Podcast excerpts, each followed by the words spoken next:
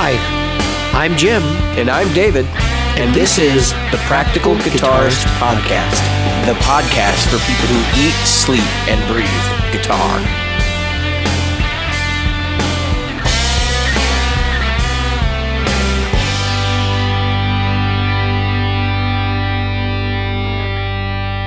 The Practical Guitarist Podcast is brought to you by Great Lakes Guitar Pickups. Great Lakes Guitar Pickups provides fantasy tones at prices a practical guitarist will love. Featuring top-notch construction, attention to detail, and a fully custom product, if you can dream it, Great Lakes Guitar Pickups can probably build it. Follow them on Facebook at facebook.com slash Great Lakes Guitar Pickups. Are you a regular listener? Why not? David here reminding you of all the ways you can participate in the Practical Guitarist podcast. Subscribe using your chosen podcast app. Review us on iTunes, Stitcher, iHeartRadio, or Google Play. Find our Facebook group at facebook.com slash groups slash practical guitarist or on Twitter as at cracked guitarist. Support the show.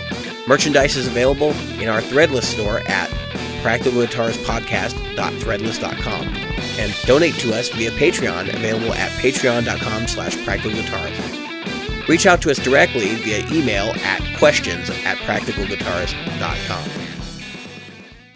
Hello, Jim. Hi, David. I'm such a nice guy, aren't I? I know you are. You I- always every are. for those of you who who may be joining us for the first time or are not with us all the time, you probably don't know this, but I flip Jim off like pretty much every time we start the Yeah. show. That's During the his- countdowns, it goes yeah. three, two. There's the bird. Right? okay. So um, that's why we always begin chuckling, and it's it's a recurring gag, and yeah, it's a whole thing. Uh, I'm gonna preface this entire episode by saying I'm wound up. It's way earlier than we normally podcast, way later than we normally podcast in terms of the timeline. the day. Yes, and uh, I'm fired up. So there's probably going to be some swearing. Just cover your kids' ears and don't listen to this place where you're going to get in trouble. Although I will try not to. Yeah. And my nose is growing like Pinocchio. Yes, and and it will continue to grow. Yes, I, I'm surprised there's not. You don't hear uh, thumping against the microphone. Oh, I'm telling you. So we got to we got to talk. So I, I made a purchase this week. Yeah. I'm gonna come up right right in front with it. So I bought a cyber, what do they call it, a cyber deluxe, and Oh, I thought you were um, gonna say which is something the else. which is the baby brother to the cyber twin, and uh, the the beauty of the cyber deluxe. I want to say the beauty of it because it's it's not a horrible amp. It's, sorry. It's you got to remember it's what. It's really 1990s technology. they it- threw a little bit of difference in it. in- yeah, I mean, it, it was, was- it, it came out developed- in the 2000s, but it was like early 2000s, so it was all the Yeah. leftover crap that you already So developed. yeah, so what had happened was um, I saw an interview with a um, engineer on it, which I think I posted in the group. And the, um, in the interview, he talked about the fact that they wanted to make something that was a little more affordable than the Cyber Twin, which had the robot knobs, which were very expensive, and uh, Yeah, the else. rotary rotary faders and all that stuff on the actual piece of equipment. But this is still a very expensive amp for them to have produced. And he talked about how every knob had its little sensor in every position, every potentiometer, all this other crap. And he, he, went very much into detail um, how they improved the bass response in the in the speaker cabinet, all kinds of things. Um, because of the fartiness of, of Fender amps and things like that. So he, they they improved it. I'm not saying they did a great job. I'm just saying they improved. it. Well, they had to So- come to a middle ground. Like anybody who's used a Fender amp, you know that the low end on those can be like it's big. It's a big sounding amp, and and, and I don't mean that in like a bad way. I mean that like Right. your bass expands and it's very expansive, so it's not tight and controlled. Right, right, and so it can really get flubby, especially when you add a lot of distortion at bass Mhm. uh, that low end. So anyway, I bought it and I got it for 150. Well, it was 150. It started out, then it became 160. It came 165 because the guy wanted five dollars to drive it to the tire Center. I was like, all right, whatever. But you didn't pay So- it, did you? But I didn't. But I didn't. I paid 160. So the nice point guy. is that that they regularly go in for about three hundred dollars. So I got it for about 140 dollars off. So I was all right with it. I was cool with the with the pricing. So long story short, though, um, it, it looks like a day one amp. It's Yeah, it- beautiful. He, he showed it to me, and I and I did a double take, and I'm like, this has got to be somebody's like museum piece. Yeah. He, so I, I got from the original owner. Now here's the here's the kicker. This is why we're going to segue into um, our next thing. The kicker is that originally this co- the thing bleh, originally this thing cost thirteen hundred dollars. Thirteen hundred. Yep. Now we talked about last podcast, podcast before, we talked about the digital digital amps or any amps that anything that you have that's digital or software wise, you're taking you're you're rolling the dice. Um, this thing obviously you can't update it because it doesn't have the ability to update the software, but that's Right. beside the point. The software is fixed. Once it's done, it's done. They um, Yeah, they. I, I don't even think those had a USB port on them, did they? Nope, no USB. But they have a lot of stuff. I mean, you have so much Yeah, control emulated of the back, and like, emulated left and right out stereo. Um, you could do two different things on each channel. It had a really the the functionality of And it's this the- thing is it's really the little brother of the Cyber Twin. the Cyber Twin, which we've talked about on the show before. The Cyber Twin was kind of a failed experiment by Fender. They built this, you know, the Twin was always their their flagship, and they built the Cyber Twin in the impression that like, oh, everybody wants a two x twelve, so we'll build this giant studio amp, which kind of didn't make sense, but Yeah. I guess I mean it's to do it all, right? Like that's Right. kind of the way that they looked at it was like Swiss Army knife.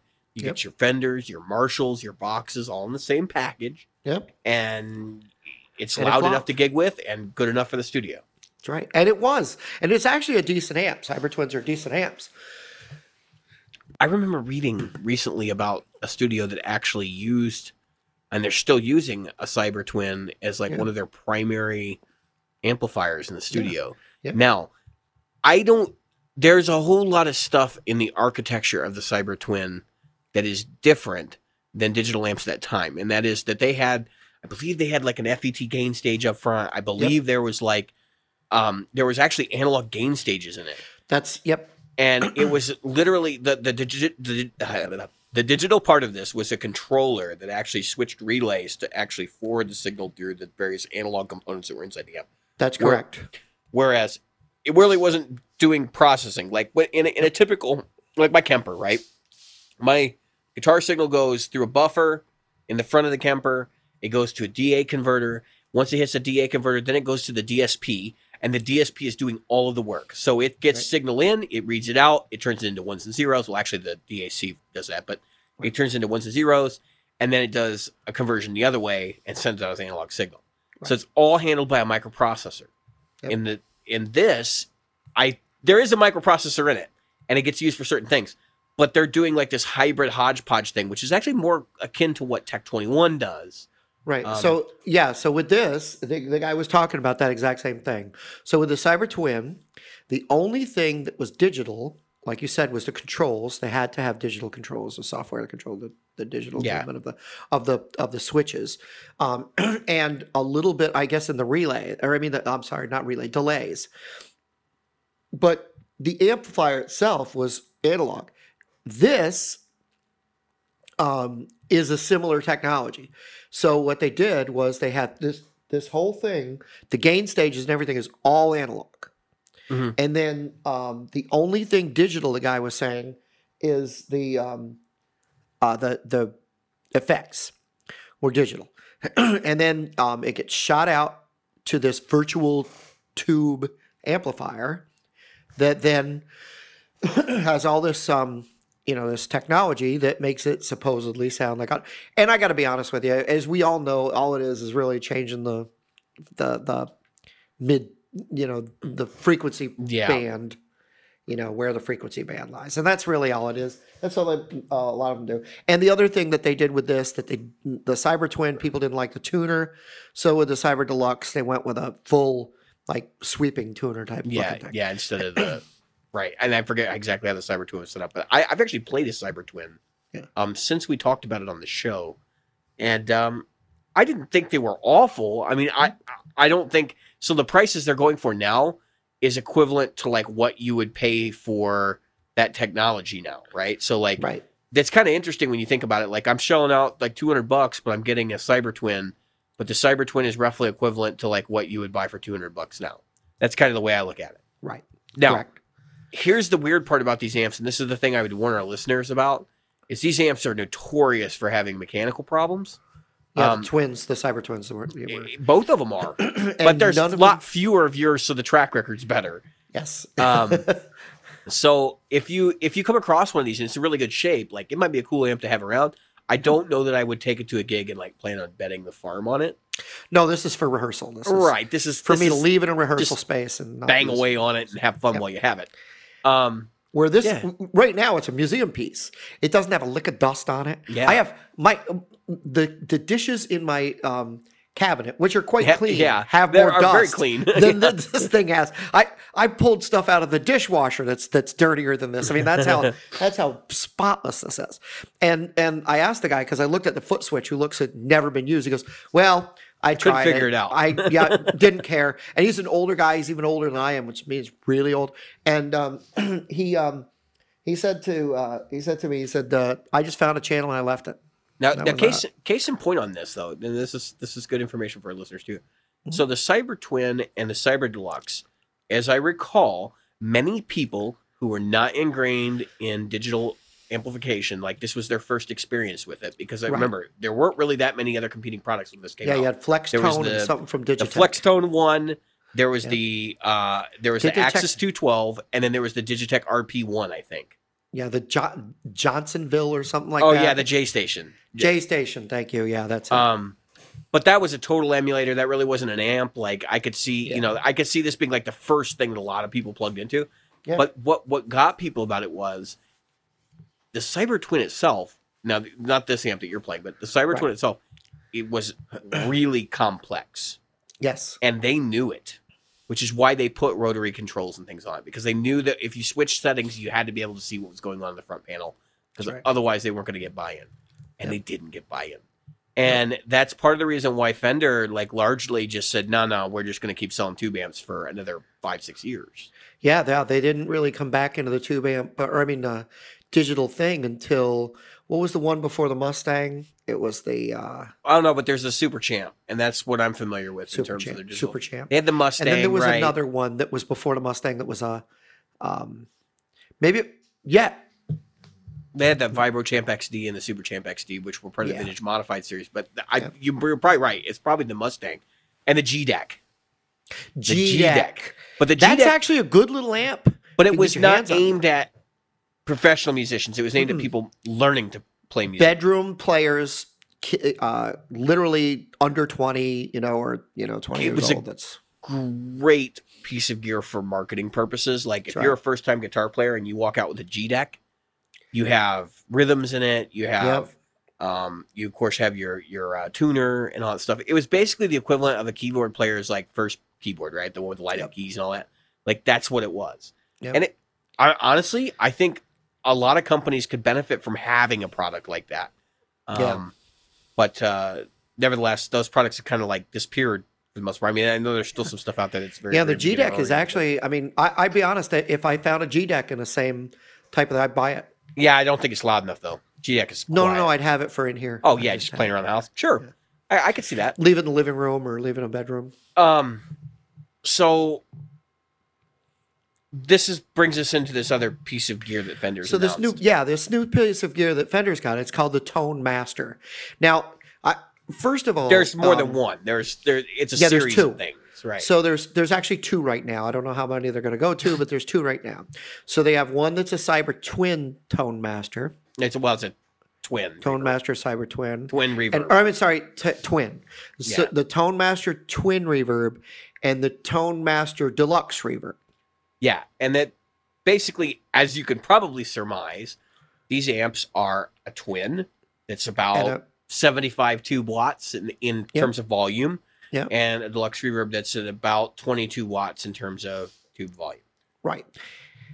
So Now- here's here's what here's the problem I have. Okay, so um, uh, the sales the sales pitch for this thing is, hey, you don't have to take out your your tube amp, which means you don't have to worry about banging the tubes around. Okay, that's a good thing. And it's lighter, which Much The- light, much lighter. twin is like twenty three pounds lighter than the Oh, you did Uh, your research because I didn't know the actual numbers, but I knew it was yeah, like about 20 about Tone pounds. Master is about 23 pounds lighter, and the other the um or the Tone tw- Tone Master Twin about 23 pounds lighter, and the Tone Master Deluxe is in the 18 pound because obviously Yeah, it's like between 18 and 15 pounds lighter. And there's some variants So- because the cabinets are wood. So right because the cabinets are made of wood, and and they made the cabinets. The be- I think that the the thing that will sell. But I'm gonna I'm gonna quote somebody in a few minutes here. But the thing that will sell them is they look identical. The only difference is there's the a little, little, Tone Master badge. that I'm, says Tone Master. My understanding is you can just pull it off. I was just gonna say it's like a it's, sticker. it's very removable. yes, very removable, easily easily removed, so pe- so people don't look down on you. Because God knows everybody's looking down on you if you don't have an actual.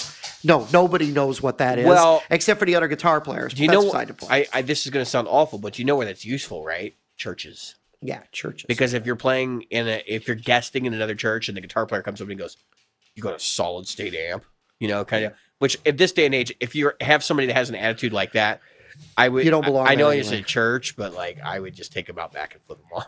Yeah. Or I tell him to blow it out his anus. So um, the the notice I did not use a bad word. That is a Yes. physical description of. uh, I said I would take part. them outside of the church first. That's right.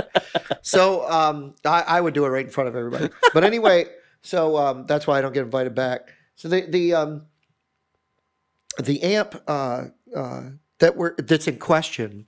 So Pete uh, Pete Thorne was asked about this because I made some comments. Pete Thorne said the exact same thing I did.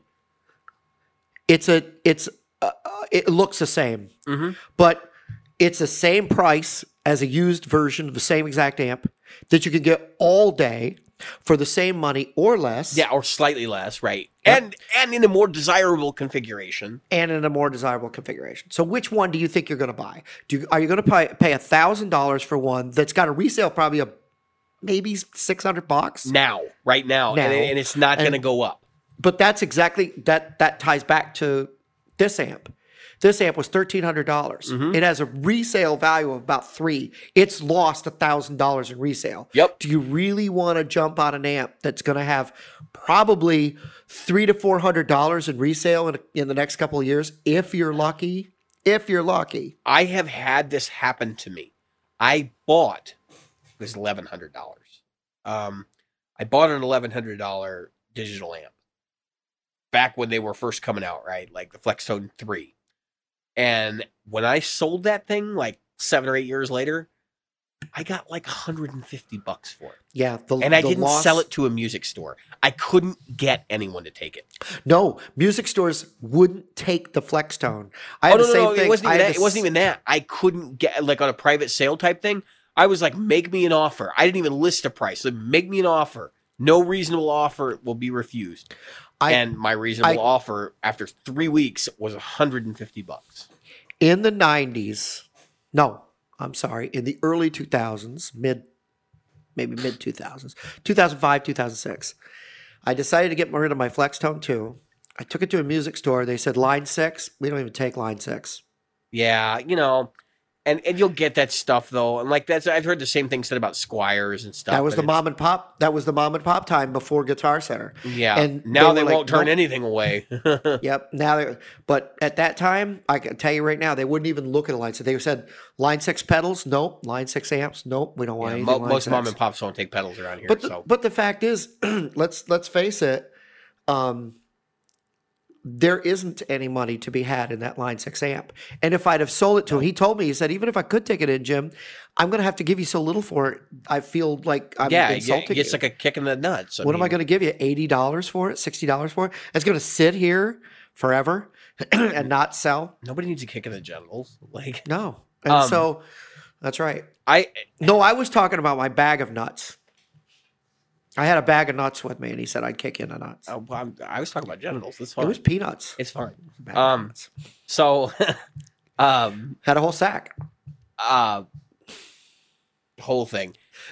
You know, I, so the so the tone master for me. So like, thi- I, I, I look. This is marketed to somebody like me, right? So. I really, really dig blackface amps. I don't own one anymore. I had a Princeton for a while. It's just not practical for the condo situation.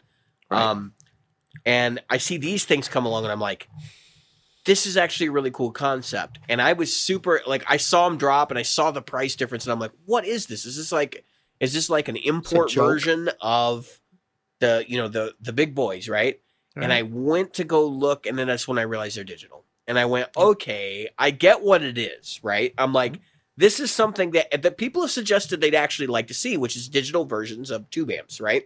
right. But the problem here is this thing is like 900 bucks for the for the for the twin. Yeah.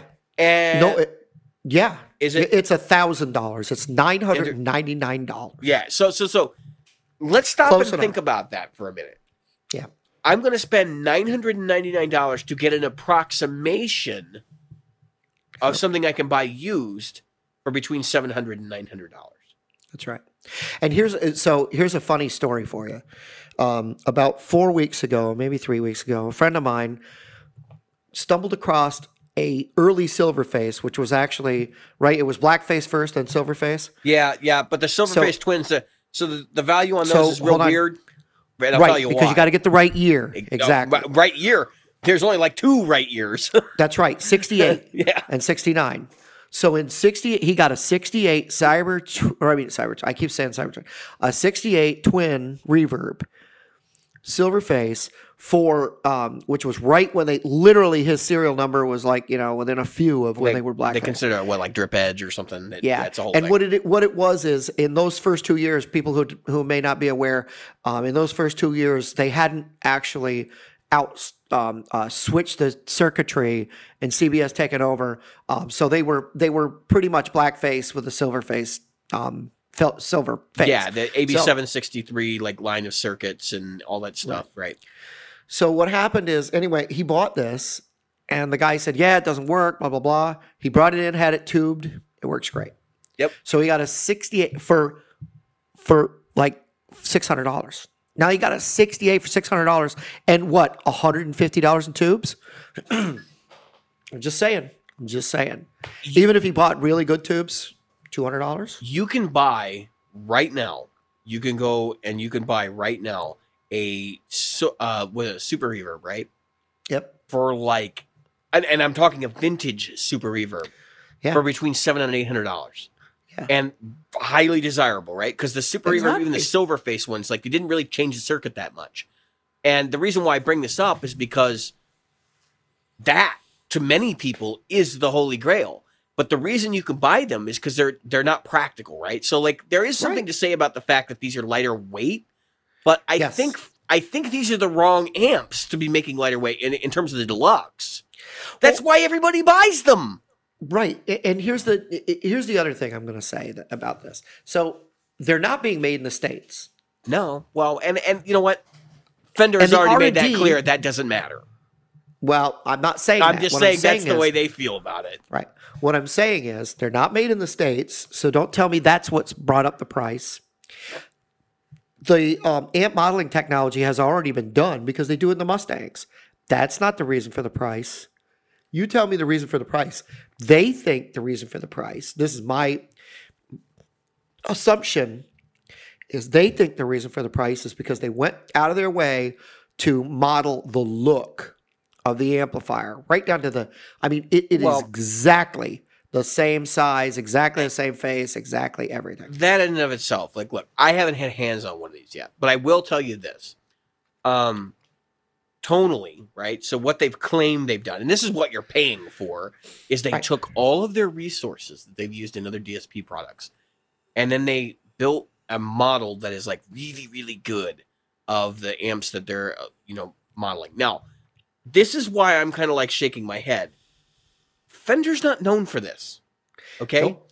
they haven't been good at it yet and they didn't publish any of the specs that you would want to see to, to to kind of get a feel for how much DSP is required to make this thing do what it does. right My my my inclination here is that they took like maybe a step above Mustang guts because those are the developers they have, right? So I'm not Yeah. trying to say that this is a bad thing. That the the same platform that that is probably has a higher end chipset. So if it's a SHARC DSP, there's probably a higher end SHARC DSP that they pulled out and they said, okay, we're going to use this to develop because we're familiar with the code base. And this is what we're going to do to make a really high end modeling product. And then they and then they spent a long time doing the model, right? Which is okay. And and mm-hmm. I will admit, I've heard the clips. I can't tell the difference in the clips. I I, I honestly Nope. can't. But Nope. that doesn't change the fact that there will still be a mindset bias on this Yep. product. And that is the biggest thing that all of these digital companies face. Look, I've shown my Kemper like in various gear groups and stuff, and I've seen people say, like, well, you spent way too much money on something that isn't doesn't have tubes in it. And that kind of I get it. There's a bias, there's a confirmation bias, and all this stuff, and it's fine. I'm comfortable with it. I don't care whether you like it or not. I'm, dude. I'm a. I'm. I'm gonna be real here. I have not plugged in my Mark V except to profile it since I bought my Kemper. What does that say? I have a fifteen hundred dollar plus tube amp and a five hundred dollar cabinet sitting. Right. Yep. My my Kemper when I plug it in, most of the time I have used my cabinet quite a bit, but most of the time it's S/PDIF into my PreSonus interface through my JBL monitors on my desk here. Um, because I'm playing with jam tracks and that kind of thing. Like I don't there's no reason for me really to grab my cabinet and make this big stack over in the corner of gear. I don't need it. So th- this product, I think, would have been better suited at, at, at a a lower price point, right? And they could sacrifice some of the tonal characteristics. I know people are gonna like, oh, that's blasphemous heresy. They could make it not sound quite as good, cut the price by you know not providing such a great model, right? Cut the price a little bit, and they could have sold a lot of these because I, I I know that there are people out there like I've done it. I walked into a store one time. I was going to buy a Supro. I picked up the Supro and I went, uh uh put it back down. And I Yeah. be- Oh. because the, the the Supro was a lot heavier than I anticipated it would be. Like Oh I was God, thinking, it's a it's a one by twelve, right? Like this isn't going to be heavy, but big transformers and all It stuff. all closes adds in up. at 60 pounds. Yeah. Well, the Super I picked up, I think was um not a Super Reverb, but Supro. oh, oh, oh, um, Supro. The yeah, Supros are seventy five or Super Reverbs are like seventy five pounds. Um, Yeah. they they come with wheels on them. Um, know. so the the the Super I was looking at, it's like one by twelve combo, and it weighed, I want to say like forty pounds, like thirty eight pounds. Yeah. It was it was heavy, and I was like, About what a, a 1 by 12 DeVille is. yeah, yeah, yeah, yeah. Um, I so I just back off. Like these are Neo speakers, like that's great. I'm glad to see people are starting to get into those kinds of technologies, especially for speakers. Actually, I really like the sound of the Neo creambacks. Um, and I'm I'm glad to see that there's some innovative things going on here. I think Fender in another three or four years is going to have a product like this at a lower price point that'll be really, really successful. Um, Well, So here's my here's my take on it that that I want to say. if you're only modeling one amp, you don't really need that much more processing power. And I I, I think pers- you might be right. I, I, I do. I, I don't just- know for sure. I'm just saying, you're you're only worried about modeling the amp. You're not really worried about modeling anything beyond reverb because they don't come with delay. They don't come with you're you're in other words, the processor that you're using in an app that's like, oh, it'll do a you know, it'll do 17 different it's just like a Windows computer versus a, a Mac. Well, a Mac can have a smaller processor and yet do more because of the software. I'm gonna stop you because it's nothing like an x86 chip. Like that's where Yeah, I- that's where that and that whole argument I, ends I know, I completely. know, know, They're not. They're so machine code. I got no, no. It's not. It's not just that. Like I'm gonna. I want to back up and I want to try to give our, our our listeners an understanding of what DSP actually is versus like a computer processor. Because I see this. I see this in groups. I think this is a, a worthwhile discussion to have. So in a in a computer microprocessor, it is a very flexible right. piece, right? Like it does a lot of Right. different things, and it, and What it, they call function codes. yeah, it, it has well, so, yeah, there's, there's that, but it also it's it's made so that it can have like multiple tasks going on at once and those kind of things. Right, right. Um, DSP is far more limited in the sense that it, it its primary function is to take a signal, do something to it very quickly, and then in and out. And the, and the, and it, so that's why you have in like the Helix, you have this limitation on how much stuff you could actually do with it because it ha- it has to do with the latency. Like the, the more tasks you add up, when your microprocessor, when you are in your computer, when you're playing a video game, how long does it take you to put your input in and get get data back? It's it's in milliseconds. So it's a similar concept, but an on and off from your keyboard is a lot different than processing a real time signal. So An analog signal. so in that sense, DSP has to be like a lot more powerful and it has to be a lot more focused on the task it does. So That's I right. can understand like if they have a really complex model that's doing some very crazy stuff to the signal that that's coming through it, that they will need a more powerful DSP to do that. However, I will say, um, knowing coders the way I do and people that I work with, and and I'm not disrespecting anybody that I work with or anybody that I've seen their their work. I know that coding can often be Um, I'm, I'm Bloated. Bloated. Yes, and and I have a feeling that they probably could do what they're doing right now with with uh, a really good, you know, middle of the road DSP and just really good programming. I don't know what kind of programmers they have over there. Um, and then you get into the whole thing of like, oh, everybody's going to have a um, a spec matchup with like my processor runs at this megahertz and this, and, and that actually doesn't necessarily matter in DSP. mean chips. anything. No, it what it yeah. So we talk about the I/O. It's kind of like um, like David was explaining. So if you take the input and output of the device, it's more like I don't want to say it's exactly like, but it's more like what your video card is doing and what your your uh, audio cards are doing, and so on and so forth. So it's it's a completely different kind of card, which is why people were using video cards to farm. Bit- what's that currency? Bitcoin. Bitcoin, Yeah. because their because their I/O is so much faster. So um, do one thing and do it fast. So they have a small. That's again where you get into a limited function code set. There's a there's a there's a smaller set of, of instructions. They call it an instruction set. Yep. Um, that you can that it can do, but they're very they're very fast. And so the the thing that makes an IO uh, the IO or the DSP better is the fact that it can pump that stuff in, do those that limited set of and functions and reliably. Real, e- e- exactly, and reliably, and pump that back out to the to the final end. Now, so I'm gonna I'm gonna say that that's why I said they're not processing reverb. They're not processing. Uh, well, they're, they're processing reverb, but that's where it ends. And even if they're if e- that's if they're not using, which I bet you they're using a um, if they're if they're doing it right, they're using an analog reverb. So really, the only thing they're No, processing it's a digital reverb. It is a digital Ooh, reverb. that's There's insane. no tank because the tank weighs a lot. Oh, that's right. That's right. That's another thing that would save it weight, wouldn't it? Yep, the tank. Um, so, yep. Okay. So they take away the tank. That then they're processing reverb, but they don't have to process distortion. They don't have to process. Um, uh, you know, they can do the gain stack without. It's they're doing doing all they're doing it all digitally. Like I, I, I they maybe they have an FET input, but I but Yeah. but I'm I'm reasonably certain the rest of it's all done in the dig- digital domain. And we know that, dude. We've played digital amps that we know that this this technology is possible, and it's possible at low price points. The katana, I know that there are people in our group that don't like the katana, but but the katana does a very good job of emulating the feel of a tube amp. It wouldn't Yep. take a whole lot more, and I and I stress this. I think I think Boss is is really kind of to blame for the katana not being as realistic sounding as it could be because I don't think they have as good developers over there. Their digital effects, with the with the exception of their delays and reverbs and and some of their modulations, Are not that good. Never really been that good. yeah, yeah. And that's this is indicative of the same team that designed that stuff. And I know it's heresy. I'm a big boss fan. For me to say that like I don't really like some of their distortions and overdrive products because they've in the past made digital ones that did not sound good. Well, they did make one of the best distortions in the world, and that's the metal zone. They've made many good distortion pedals. I have I have one sitting over here. I have one I'm sitting up there. I. I know, I know. I'm just teasing you.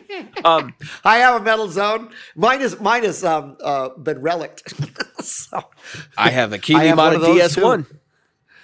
oh, I don't have a Keeley mod. Well, DS1, it's not. I do have. Keeley didn't DS1. mod it, but it's got the Keeley mod in it. Oh. And I, I, I do have a uh, Wampler modded um, uh, blues driver, as I've said many times. But uh, the point is that to me, I just don't think. I think they could have dropped the price more if Oh, they should have. I think if this thing was ranked around five, six hundred dollars, I think it'd be flying off the shelves. Well, that, that's, that's where I was actually going with this discussion about like what this actually is and the coding and all the stuff that's involved. In it. Look, when you make a digital product, most of your price is recouping the development cost. the R and D. And in this case, like they could have lowered the price, sold them like hotcakes, and recouped their development costs at a slower rate, but ultimately had a very successful product. Um, Yeah, I think it could outsell the Mustang any day, any day of the week at five, six hundred. I, I've done a lot of thinking on this, and you know what? You know what this product actually is. This is testing the water. That's what Hmm. this is. They want to see if there's a market for this at all. They're looking and they're monitoring the buzz behind this product, not just whether it sells or not, but whether people are talking about it and thinking about whether this is a good thing. And I would not be surprised if in the next couple of years we see, like I said, we see another version of this amp, not with the Tone Master label, right, with something else that that maybe has one or two extra functions that they're not putting in here because we did that. We didn't even talk about the direct outs and all that stuff. That's cool. You can take a look at it. Um, honestly, I don't think most of the people that are looking to buy these amps are that interested in Our direct DI out. out. But but No. but it's there if you are interested in it. Um, It did sound good. Uh, the Andertons video did show that it's a really good DI. I've got to give them that. I I am tr- I am all for having those level of sounds in a compact package that is low weight. I am I'm right. absolutely for it. I don't think I, I'm not going to buy the twin. I would never buy that twin. That doesn't make any sense. But you know what, Jim? Like you did, ten years from now, when these things are like peanuts, it might be worth it Grab it. because they're gonna. Now- dude, a twenty pound deluxe reverb? Are you kidding me? Yeah. Now, here's my here's my big caveat on this, right? All of the videos I've seen so far, not running pedals through it. And that has been the make or break for me in so many cases. And I- and of course, I'm going to tell you the Kemper takes pedals really well. Um, the Right. Helix takes pedals decently, not quite as good as the Kemper, but I, I, I cannot buy a digital product that I cannot push pedals through. Right. Can't. That's correct. Now, I think And Andertons did do some pedal stuff in their video, they did. They did. but I zoned pedal out. Stuff. Like Andertons' videos are too long. It's really easy for me to They just be like, ooh. they are those jammed in and jam outs, and then the middle thing and the talk. It does get kind of. It does start to get think I've weary. watched any you. of their videos under 30 minutes in like forever in a day. I It's know, been it's crazy. pretty crazy. So crazy. So here's here's my take, and then you can. I think if they'd have come out, here's what I would have done to test the water. I would have said, you know what? Let's make this, um, but let's let's put one together for the. Um, and I know this is going to sound wacky, but follow me with us. Let's make one of these, but let's make it for the Blues Junior. Let's put out a Blues Junior that's digital. I know you're going to say what, but think about it for a minute. If you could put out the Blues Junior digitally and you could match, the only problem people have with the Blues Junior is not the tone. A lot of people love the tone of the Blues Junior. That thing is a is a staple in a lot of people's um, stuff. The the problem with the Blues Junior is it's still six hundred dollars. it's also hard to say. and it's it is hard to say. And it, and it you could just say the the initials, um, but the That's even worse. but the but the um, the Blues Junior is um, uh, to me um, if if uh, I was going to do this, I'd go either to the Blues Junior or the the the deluxe, and I'd say, okay, let's let's get a um, amp out there that that tests the water in a little more like a three or four hundred dollar um, category. That's a one a one stop shop that looks the same, has the same power stuff, does the same thing. you, also, you, has you might be right there, but I think that I think the power and the attractiveness of the Blues Junior is not the sound of it. I think it's the price. Because I know when I was looking at them years ago, it was like I can buy a tube amp for like, and they, back then I'm dating myself. They're like 350 Yeah. bucks, you know. And I, I'm actually kind of like in the market for something like that now, but I'm not, you know, I'm not like, oh yeah, I'm gonna buy one. Um, but if I saw one used for 250 or something, like I would probably jump on it. Um, Yeah, I because to me that's a price point of a Blues Junior. yeah, right around two fifty to three hundred Yeah, and, That's and, it. and the first thing I do I'm is rip that speaker out, throw it in the garbage, and put a greenback in it because I cannot stand the speaker that's in those things. Um, and I want to low. I like low wattage speakers for for bluesy stuff, and that's probably what I would use it for. So, exactly. um, you got a twenty-five watt speaker in there versus the what have they got in that they, thing? but you know, amps are totally useless to me now anyway. Like I just talked about the fact that I got a Kemper, I don't plug anything in anymore. it's Yeah, it's ridiculous. Um, but be that as it may, there's another digital product that has been sailing around the internet. Well, not say it's been laying on the ground, and then big tank treads have been rolling over it on the internet okay, yeah. So repeatedly gotta, for the last couple. we've got to talk about we've got to talk about the elephant in the room. um elephant. we said we weren't going to talk about um, uh, our friends at uh, uh, what do you call it at, at Gibson, but No, no, no. So I'm this sorry. isn't this isn't about Gibson, right? So like. It's really I, not. I'm though. actually going to kind of come to their defense a little bit on this. Now, I know people are going to get mad at me, but but but I want you to hear the rational side of what I'm going to say. And Jim, you can butt in or whatever. But basically, this like I see this video right, and my initial gut reaction was the same with everybody else. I'm like, dude, they could have given these guitars to somebody or something. But I didn't know a whole lot about the Robot X. Like I knew it was a five thousand dollar guitar that like didn't go anywhere because it had the robot tuners and stuff. What I didn't know when I started digging in was that it had like the three band sliders in the side of the guitar, and it had um, they of course it had the Min- Minitune system or whatever they were calling it at that time, Yep. and it and it had the version where the control was in the body, so there was a wire or a strip or something that ran all the way up Yep. the guitar through the neck to the headstock. To the headstock, which yep. means if you get any corrosion, your your neck is toast, right? Um, Of course, it's set neck construction. It has that bowling ball finish, which that's what I Yep. called it. It looks like a urethane That's the only thing that was swirly cool. finish. Yeah, I like that, but I don't think that should have been on a five thousand dollar guitar. Um, No. And the other thing is, uh, the, the controls were like highly proprietary. It was Bluetooth and USB. It was an old version of uh, Bluetooth. Um, the software was quickly deprecated for it. You had to have foot controllers to go with this thing, which were like totally proprietary. You weren't Yep, gonna get a replacement for this. Foot controller broke or your foot controller had a problem. Yeah, I Done. just I saw this and I go, this is a fifty five hundred dollar paperweight in three years. When I after I watched the video, so I made my initial reaction video, which was like, this is really sad, and then I and then I completely deleted it like right away, and I went, wait a minute, because I watched this video and I'm like, this is ridiculous. You can't you can't refurbish these and give these to people. You can't even like even in their current condition, like if they were if they were fully working, which they probably were, if they were fully working and you handed these to somebody, they were already trash because they they, they were out of date. Things didn't work on them to begin with, like the tuning Yeah, from the beginning. Um, so I don't. I mean, this is not the kind of thing that you want to do. That now you could say if if this were if the, when did these come out? They were like what 2013, 2014. Yeah, I want to say it was 2011, but it might have been later. Yeah. Um. So when these when these guitars showed up, right? Um. Mhm. If Gibson had done the smart thing and realized the the um initial reaction to these was bad, and they did their buyback, if they had taken them in and immediately made changes like, okay, we're going to install conventional electronics, we're going to fill up the cavity, we're going to refinish the guitar so nobody can tell, and we'll sell them as a factory second. Or I don't advocate they do that because I think I think that's the wrong message too. It's like here's a fifty five hundred dollar guitar that we refurbish, call it a factory second, and sell it as a Gibson. What they should have done is just strip the strip the branding from them completely. They should have they should have filled them in with whatever and put regular old electronics in them and just shipped them out immediately after they got the bic in. Because here's the problem. So Gibson makes a fifty-five hundred dollar guitar, and I'm sure a lot of that was development costs for the DSP and and software that's in them, which is that's a whole part of this discussion. Uh, Same Uh-huh. Right. fla- feeds into the original um, discussion about That's the right, with the Fender thing. Um, That's right. so it, they they're trying to recoup their costs, which is why it's fifty five hundred bucks. That's why there's not they're not flame tops. They don't have these insane finishes like going on. It's it's very like bare bones minimalistic thing. And then you sell these turds, right? And nobody wants them. So they buy them back. And then here's what really actually happened. So Gibson bought back and I've and, and I've heard this number said over and over. They bought back like eight was it 95% of the line or something. In other words, Right. they sent them out and they sold less than 5% or something. And then they right. bring them back and they sit on them.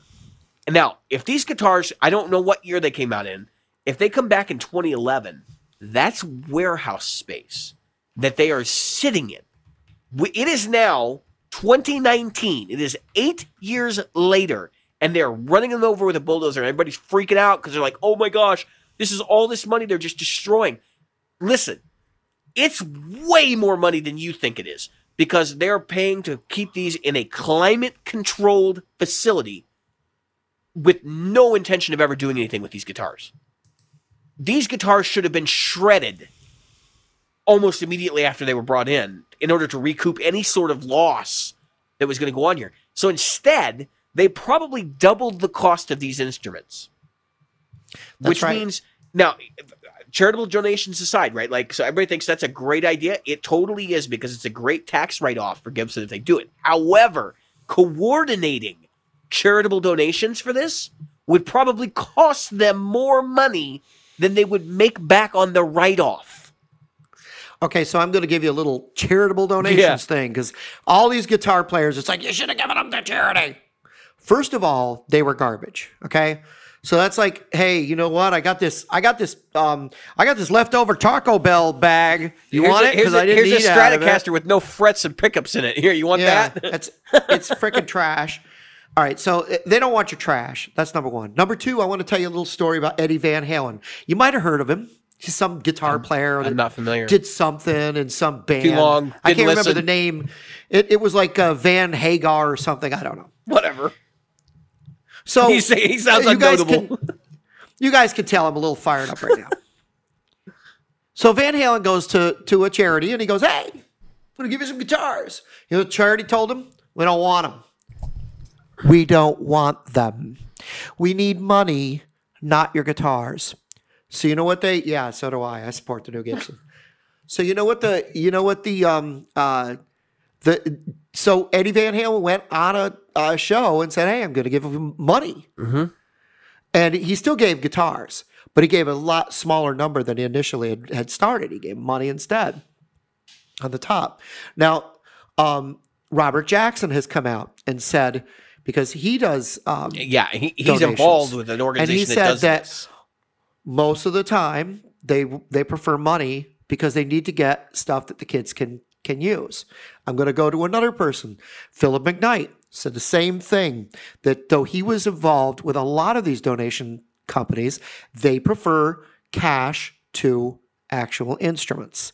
So stop getting into this stuff. Now then somebody said cuz I saw Ryan Burke and Ryan Burke by the way you you did ask a very legitimate question would people be willing to buy them for $200 a piece if that money was going to charity here's the thing here's the thing and and I would've. if i had a penny okay if i had a penny for everybody that said, "Well, Taylor, if you'd have been pl- still building building Yes, electrics, yes, I'd I be know, I know, I buying know. them." And Bill Taylor said, "Well, you didn't, so shut yeah, up." Yeah, well, the difference, and I the- had to but, but the difference is Bob Taylor did not sell his guitars for 350 bucks.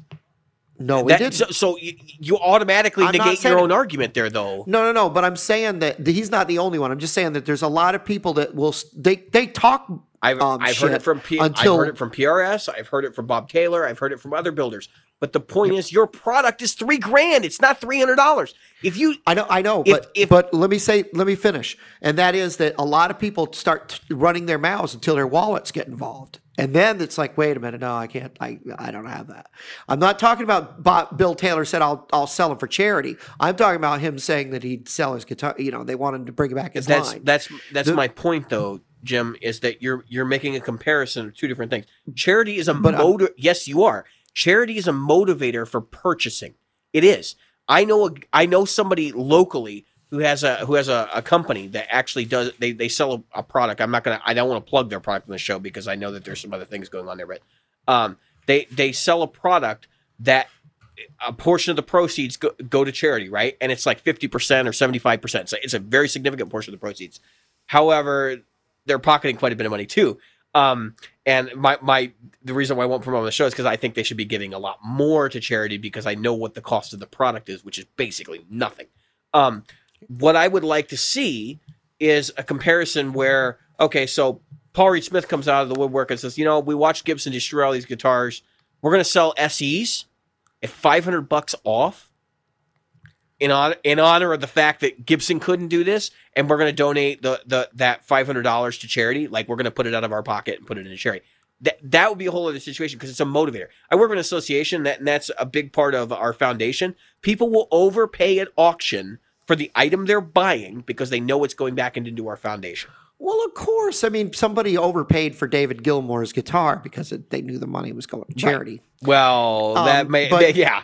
They're- Well, uh, let's let's just say that I bet you that guitar wasn't going to go for four million. Probably. you know, three point nine something million. My point is this: that what Gibson did was not for public knowledge. No. they didn't do it publicly. Those guitars sat for years, over a decade. a lot of the people thought this had already Oh happened no, I'm sorry, not not quite a decade. It was 2011 they came out, so they've been probably sitting for six or seven years. But the point is, nobody wanted them. Nobody was making offers. Nobody said, "Hey, let's do nothing." And Gibson had to buy all those things back, and they legally, um, if they've already had them to- off, they have to destroy them. yeah, this video was not made for public consumption. This video was made, people who don't know why, it was made to legally be able to go to, if the IRS said, hey, you've still got those in a warehouse, you could still sell them. Gibbs said, no, we can't. We destroyed them. So they had to have a video that was given to some construction company or whatever. Right. And they they had fun with them. And the the um uh, the fact is that the the close up where the guy switches a knob is just to show it was a real thing, because he wasn't going to close up all whatever. It looked like I'm close to 900 guitars sitting there. Um, Well, I uh, so I think I think my my only cr- I did have to laugh about another thing though before I for, before I forget. So Ryan Burt goes, I didn't see a, a single broken headstock yeah, yet. and then there and yeah, then one like, breaks. it's, it's and he goes, in the Never mind." yeah, it was great.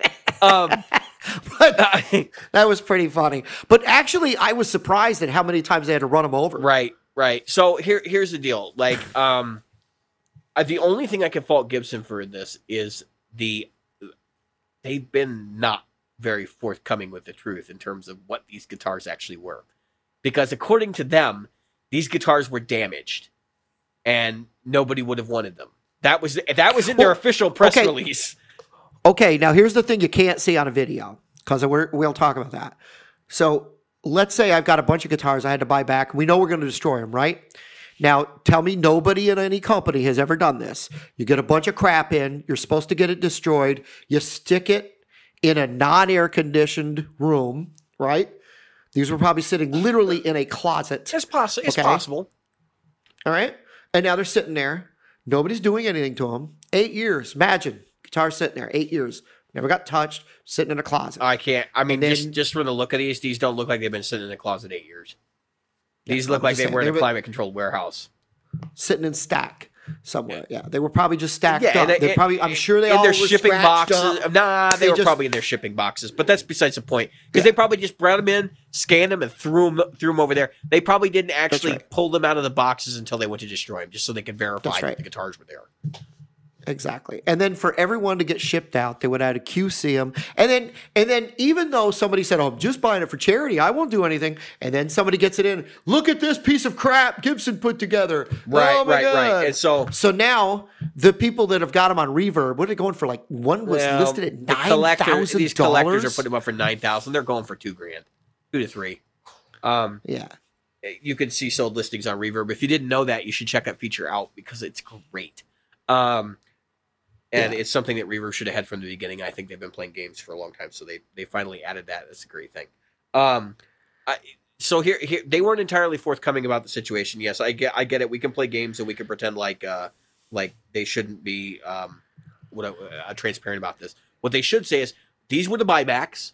They've been sitting in this warehouse for for seven years. We don't know the condition of these guitars, but we do know that they were Right. costing us a lot of money to keep them in the warehouse, and we do know that we were not going to put the money forth to get these guitars sold, and we do know that the the development of you know updates and things for these guitars was not going to happen, and so therefore, for from our perspective, it was easier for us to write these off and not deal with them anymore.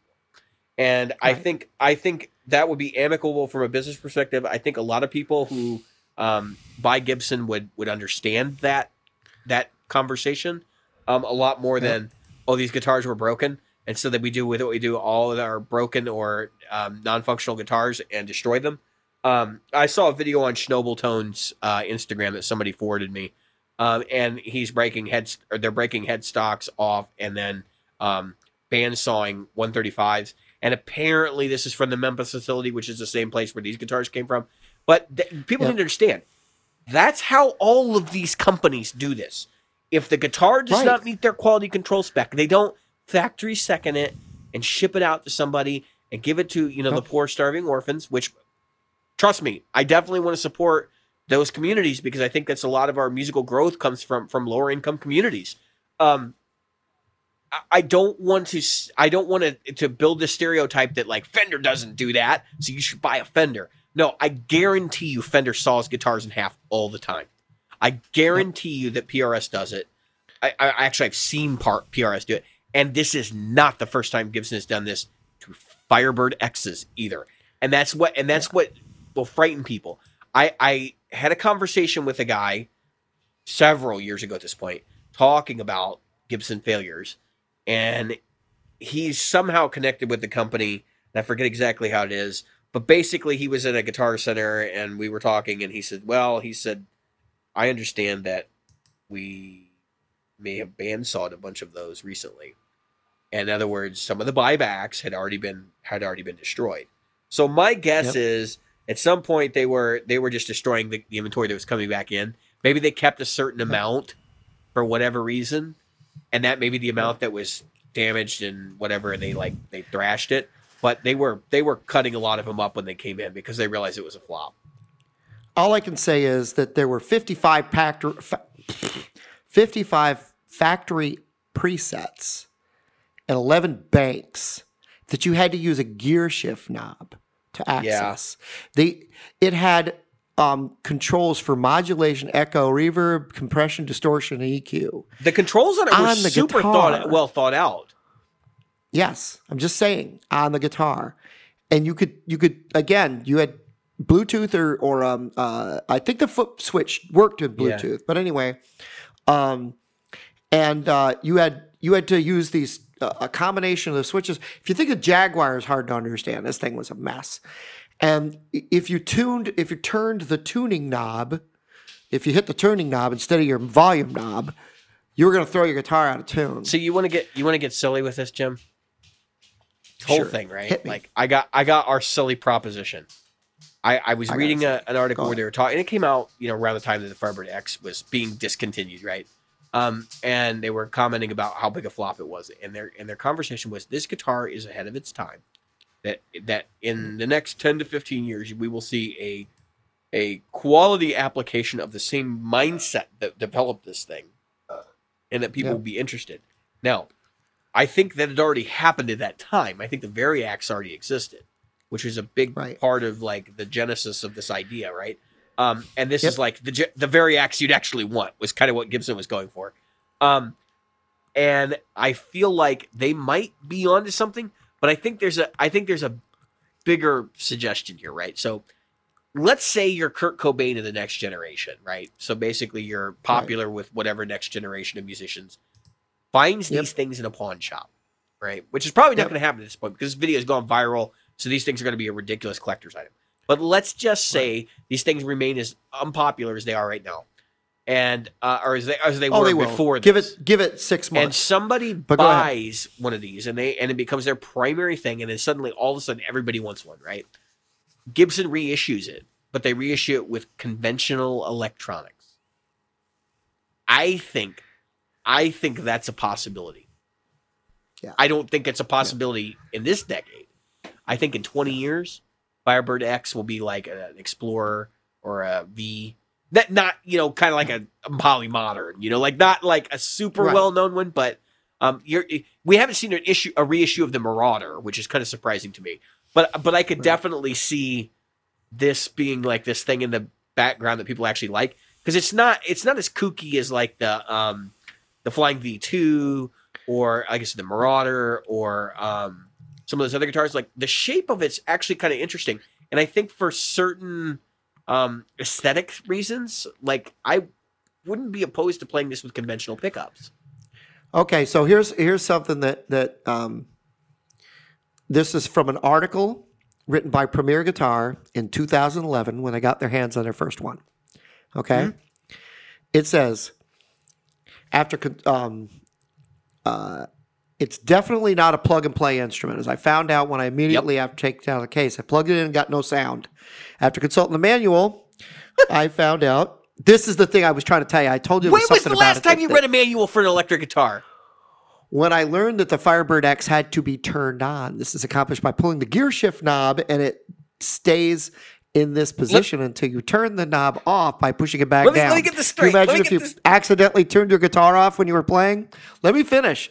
This is the first instant that I saw it was neat, seemingly endless series of manual consulting, and I think most people would be need to need to keep the manual handy. Now here's the next thing. My unit's battery was DOA, so I put it on a charger and popped in another replacement when it came out of the package. Though Gibson says they're at least two hours from each battery, I only got about 20 minutes straight out of the second battery, which was slightly worrisome. Gibson says they're aware of this battery life concern and are working on improvements. When I fully charged the first battery, I got then I got an hour out of it. Although it seemed like the tuner wouldn't come on when I hit the first five minutes remaining. because it The used a lot of Firebird juice. X, the Firebird X won't work without a battery. So battery life is a serious concern. Can you imagine a two-hour battery?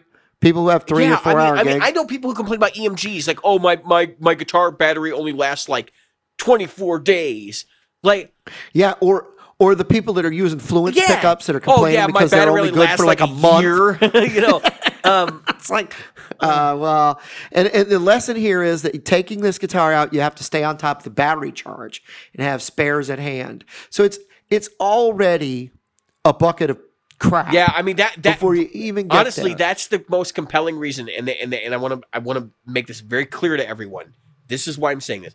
This is the most compelling reason these guitars should not be donated to charity in the current condition they were in. It- no. if the battery life was two hours new, those batteries have been sitting for six or seven years. They're not even workable now. Those batteries are probably completely toast. Yeah. Oh, yeah. That's the other thing that you know. The truth is that that these were garbage, and they meant to be garbage.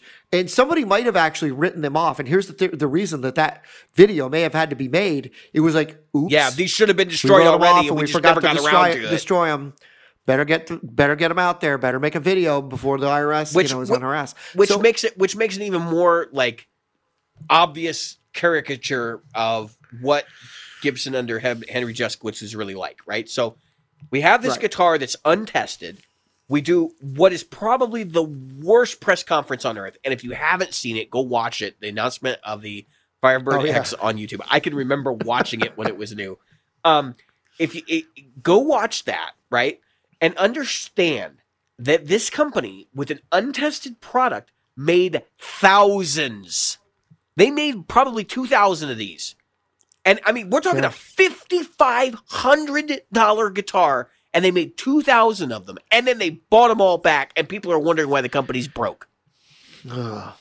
And that yeah, things like it's things like this. I don't. I, I honestly It's- don't think it was their acquisition of Pioneer or all these because because they, tried to scapegoat everything. The, the mom and pops have, have ruined us and all this stuff. Remember that he called out his dealers. Like seriously, and and and you did idiot. this. You spent four or five million dollars developing an instrument that nobody wanted. Could you have just fo- Nobody. spent spend ten thousand dollars and do a focus group? You would have found out immediately that this was not what people wanted. nobody wanted it. Oh well, that, yeah, I mean, to be let's it, innovative, you how don't many get, people do you He was trying to be Steve Jobs, and you could see it in that press conference. I'm going to give them That's what right. they need, not what they want. Did, yeah, well, there's a big difference This between a, uh, nobody needs a fifty five hundred dollar guitar. guitar. Nobody wants a 5500 a smartphone, but guess what? But Yeah, we're headed there. they're coming. Um, the the uh, um, this is this is another point I want to make uh, because you, you made a great point about the the um, the guitar thing and the focus group thing.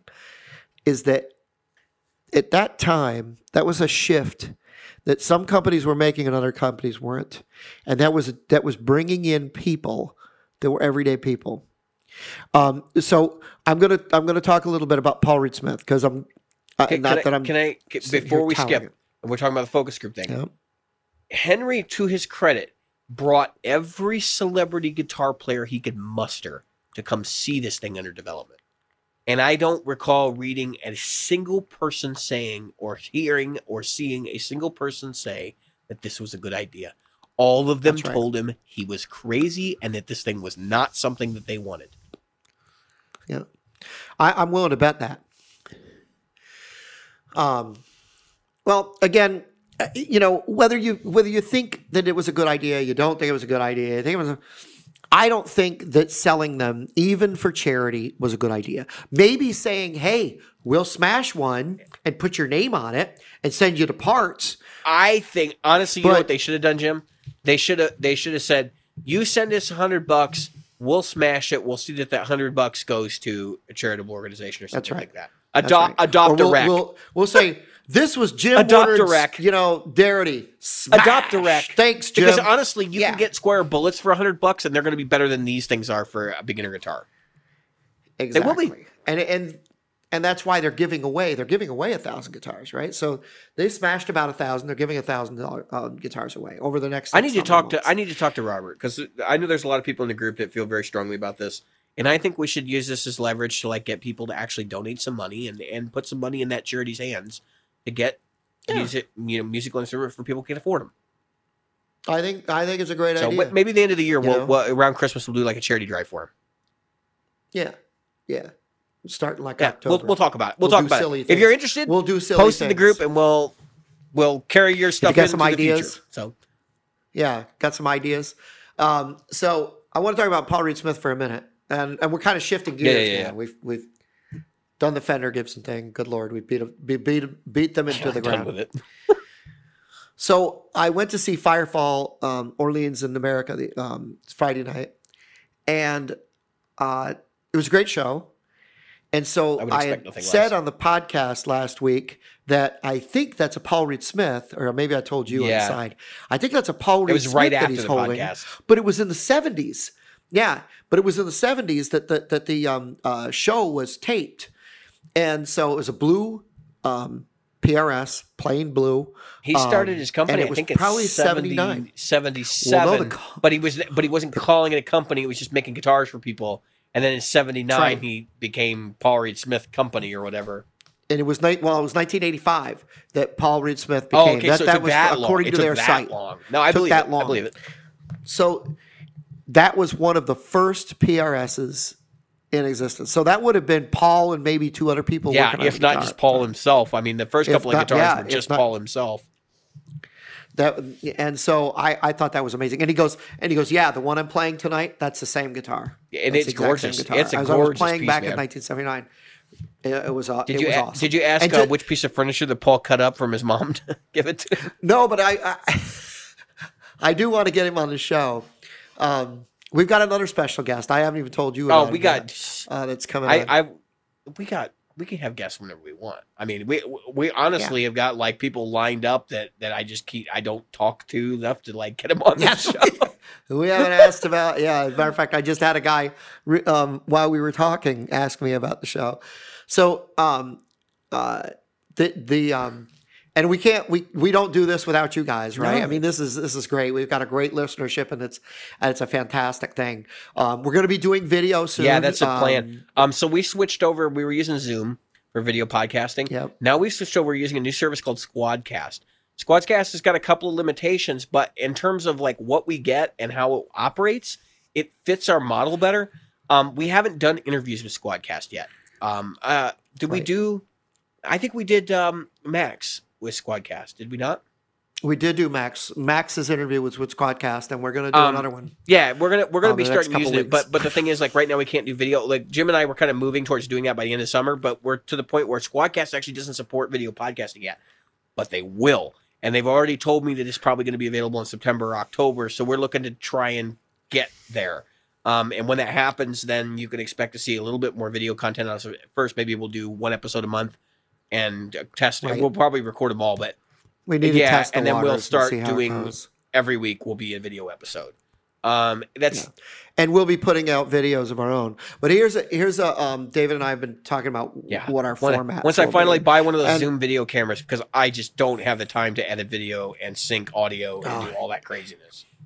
and we have yeah we have real jobs, we, you know. But I, I will say um, that uh, our next um, uh, guest, I'm not going to say the person's name, but I will say that in a related story, I saw a fake Deering banjo in uh, Guitar Center. Fake Deering. when I went to see that forty thousand, yeah, a forty thousand dollar guitar in the back. They in the back they also had a fake Deering banjo. You know what they weren't doing? Giving it to charity. yeah, they were. Were they? Uh, were they taking care of business? If you know what I mean. did it? Did Yeah, it get so- stomped? Not But it yet, was gonna. but I will say this that that um, somebody's in some deep kimchi Yeah. first because uh, um, the person that took it in, um, they uh, they way overpaid. Obviously, oh yeah. Um, they they thought they were getting a seventeen hundred dollar banjo and they got like a seventeen dollar banjo. Um, it's It's that bad. But I was like, you know, whoever took it in, it wasn't this store. It was another store. It got returned to my store. Um, I say my store, the Yeah. store locally. Um, uh, they, the store that took it in, whoever took it in, I got to tell you, I don't know what their eyesight was like because Sounds to me like they well were friends with a- the seller. Kind of wink, right because you may have well taken a Nike swoosh and stuck it on a pair of Reeboks Yeah. and said, "Hey, these are Nikes." Pumas. Yeah, that was They were yeah, it was that bad. It was that bad. I mean, it was it was not even a good attempt. I was like, "That's not endearing," and he goes, "Yeah, I know." Can we can we take a second? I want to make a, I want to make an observation. We were talking about Nike, Puma, and all that stuff. Do you guys remember? Does anybody remember? Anybody who listens to the show, do you remember when Puma was like a Walmart brand? And then like Yeah. all of a sudden Puma became like a Long time desirable thing. Like what happened? How did that happen? I don't. I know. So a friend of mine had a pair of Pumas that were like like house shoes. They were nice Yeah. white shoes you wear in a house. Almost no tread really, but they're just for walking around the house. Because I need something for the hardwood floors, you know. Otherwise, I'm going to slip, fall. So I go to order pair, fifty six dollars. What for Pumas? Much less not even outdoor Pumas. They're just house shoes. I'm like, oh, you know what you can do, and where they could take that thing. Um, so anyway, yeah, I, I um, so in my in my recent uh, uh, searches for stuff, um, uh, I saw that Acoustasonic guitars are coming out with the exotic wood versions. I have yet to actually see an Acoustasonic or anybody use one or anybody really care that isn't either endorsed or yeah, um, because a- a both head. Jack White and Larkin Poe have used them, but Jack White, like he's a Fender endorsee, and there have been a lot of Fender endorsees seen with these things in their hands. I think Fender was just sending them out for free to to endorsees and I being like, maybe we'll get a few people to pick them up in a picture. I have not seen one person that actually paid. Not for that I, yeah, I that mean, not one. that I would assume that I'm sure there's out there, but the, maybe they paid for the price. I don't know, but but, but point being that th- this is clearly endorsement fodder. Um, and you're talking about these exotic wood models, and I think it's almost like Fender's trying to that they really want to attract attention. So i if you're not familiar with the sales model, this sales model exists in another industry. Are you familiar with the car industry? Because I think everybody who listens to this podcast has either driven in a car, ridden ridden in a car, or owns a car, and probably most of us own them. Um, you go to you go to GM, right? Like, what is GM known for? They make cheap U- U.S. vehicles, right? And I say domestic; they're not Right. really even domestic anymore. They're produced in foreign countries in a lot of cases, and it's a whole thing. Um, but here's the thing: they also produce one of the best-selling sports cars of all time, um, and definitely the best-selling s- domestic sports car that would could be considered could be considered a supercar by some people, and that is the Corvette. Now, th- think about this for a minute. Why would a company that specializes in selling inexpensive economic vehicles, in the sense that you know, hey, you want a mid-sized car? We got the cheapest one on the block. Also, produce one of the most expensive sports cars that you can buy that's made domestically. Um, now, not to say that you know the the Dodge Viper when it was around and some of these other vehicles weren't more expensive. My point is, the reason they did that was because they knew people would come in to look at the Corvette in the showroom and end up driving off with That's an right. Impala or driving off with right. the the Aveo. You know what I mean? Like Yep. that was kind of the come on deal, right? So this is the same thing in my mind. Fender's going to make a bunch of exotic wood acoustasonics, and maybe some people will actually buy them. But the reality is, they're going to come in and they're going to look at the exotic wood one, and they're hoping they're going to pick up the other one and say, you know what, with the with the plug-in system for the for the uh, acoustic electric part of it, like these sound great, and I can just buy the regular one and it'll be cool, and it's only this much money compared to that much money.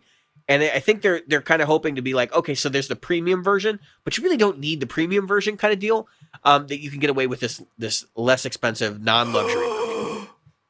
Oh my god! I just saw the Yeah. price tag on that thing. Yeah, Are you kidding How much, me? Jim? So the the Koa, folks, are you ready?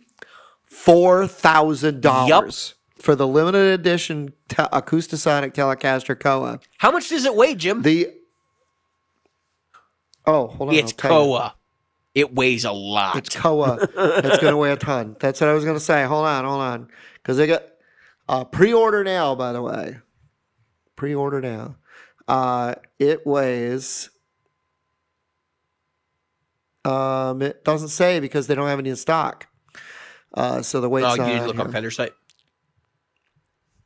Oh no, I I'll- I'll looking it on uh, Sweetwater. All right. Now, the the lesser expensive of these guitars is three thousand two hundred ninety nine dollars, and that's the Cocobolo. Yeah. Which I think the Cocobolo was introduced um NAMM time frame. So they that was a that was one of the first uh well now is it in stock yet? I don't know, but if you really want to spend three thousand two hundred ninety nine dollars on uh, no arriving soon, notify me when stock. Yeah, no no Um, weights let me see listed on these, by the way, which is interesting. Yeah, and and you got to remember they also come they with a hard shell usually case. list weights on guitars anymore, though. Like for for new models. Well, they do when they've got them in when they've got Yeah, but I mean, stock. if I go to Fender store, like they're not going to list that in the specs. I don't know what I'm thinking. I don't know. I'm no, no, but if, I gotta be honest. uh, these these guitars yeah. look gorgeous. Get rid of the sound hole. Oh, put yeah. put a Telecaster neck pickup on it, and uh, put a Telecaster bridge on it, and I'd buy this. If you got rid of the sound hole Yep. And made it an actual Yeah. Telecaster, basically just make it a Telecaster and make it out of Koa and uh, chamber it. Yep, be, be, be worth it. I, I would I would try. A I'm trying to find one. I mean, I'm not going to buy this. I, I I lie. I and I say this in jest because obviously we've already already had the discussion about people saying they would buy something and then they make it and then they're like, no, I'm not going to buy it. But I, I, I think that would be a compelling thing. I would be willing to try one, and uh, if it's really really good and it you know suits me, then maybe. Um, you know what I love about this, Jim? I'm not spending two thousand dollars on an acoustic that doesn't sound great. right, which is why I'm like, make it a good, I, make I'm it a gonna good buy. uh, solid body guitar. Yeah, I, I, I'm, I'm buying a Martin for less money. I, I just don't understand. I could buy a Taylor for the same money. I could buy Well, a but Martin this for the isn't same this money. isn't for people who want an acoustic guitar. These are Yeah. this is for people who want an acoustic electric guitar, and they really want the electric side of it more than they want the acoustic side of it. And Mm. that's what's strange about this product is it's like this market really doesn't exist, and this is and I, and, and I think this is this harkens back to Fender's Tone Master thing right now. It doesn't the market for this really doesn't exist. They think it does, or or, or the market does exist. Like this hits so many markets, it's like it's like a scattergun effect. Um, I believe it was uh, was it Tim Morley in the group who said that like it's like they they they shot for so many markets that they didn't actually satisfy the needs of any particular one, which is why this product is not compelling. You know what I mean? Um, and and probably won't be a huge success because of that. Um, the Acoustasonic is very much the same thing as a Tone Master in that way, and I and I think this is Fender. So Fender's Fender's made some sort of questionable decisions we talked about on the show in the last couple years. Some of them have been okay, and some of them have been less than okay. Um, the Acoustasonic and the Tone Master are the two ones that come to mind immediately. That are like, what, huh?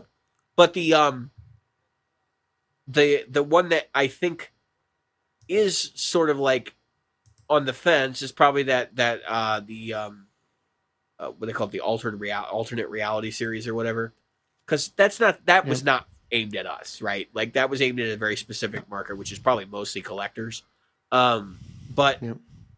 that i think there is a market for it right like there's a collector out there that goes you know i would really like this you know it'd be kind of cool if they did this this sort of deal and then they bought one Right. um, but this this doesn't look like there's it's like they're trying to make a market, which is the same thing that Henry Juszkiewicz tried to do. Um, but I will say this: Fender is in a position right now to experiment, right? Like they can make some bad decisions and still keep their head above water, and so they can do some of this innovative stuff and try some things that don't work. And Fender's always done that; they've always made stuff that didn't work like the way they thought it was. Um, that maybe they do a reissue every once in a while of, but it's not really their primary bread and butter. Um, and so I think that's what this is. I think this is this and the Tone Master are both them like saying, let's see what happens if we do this, and it'll run for two years and then it'll disappear.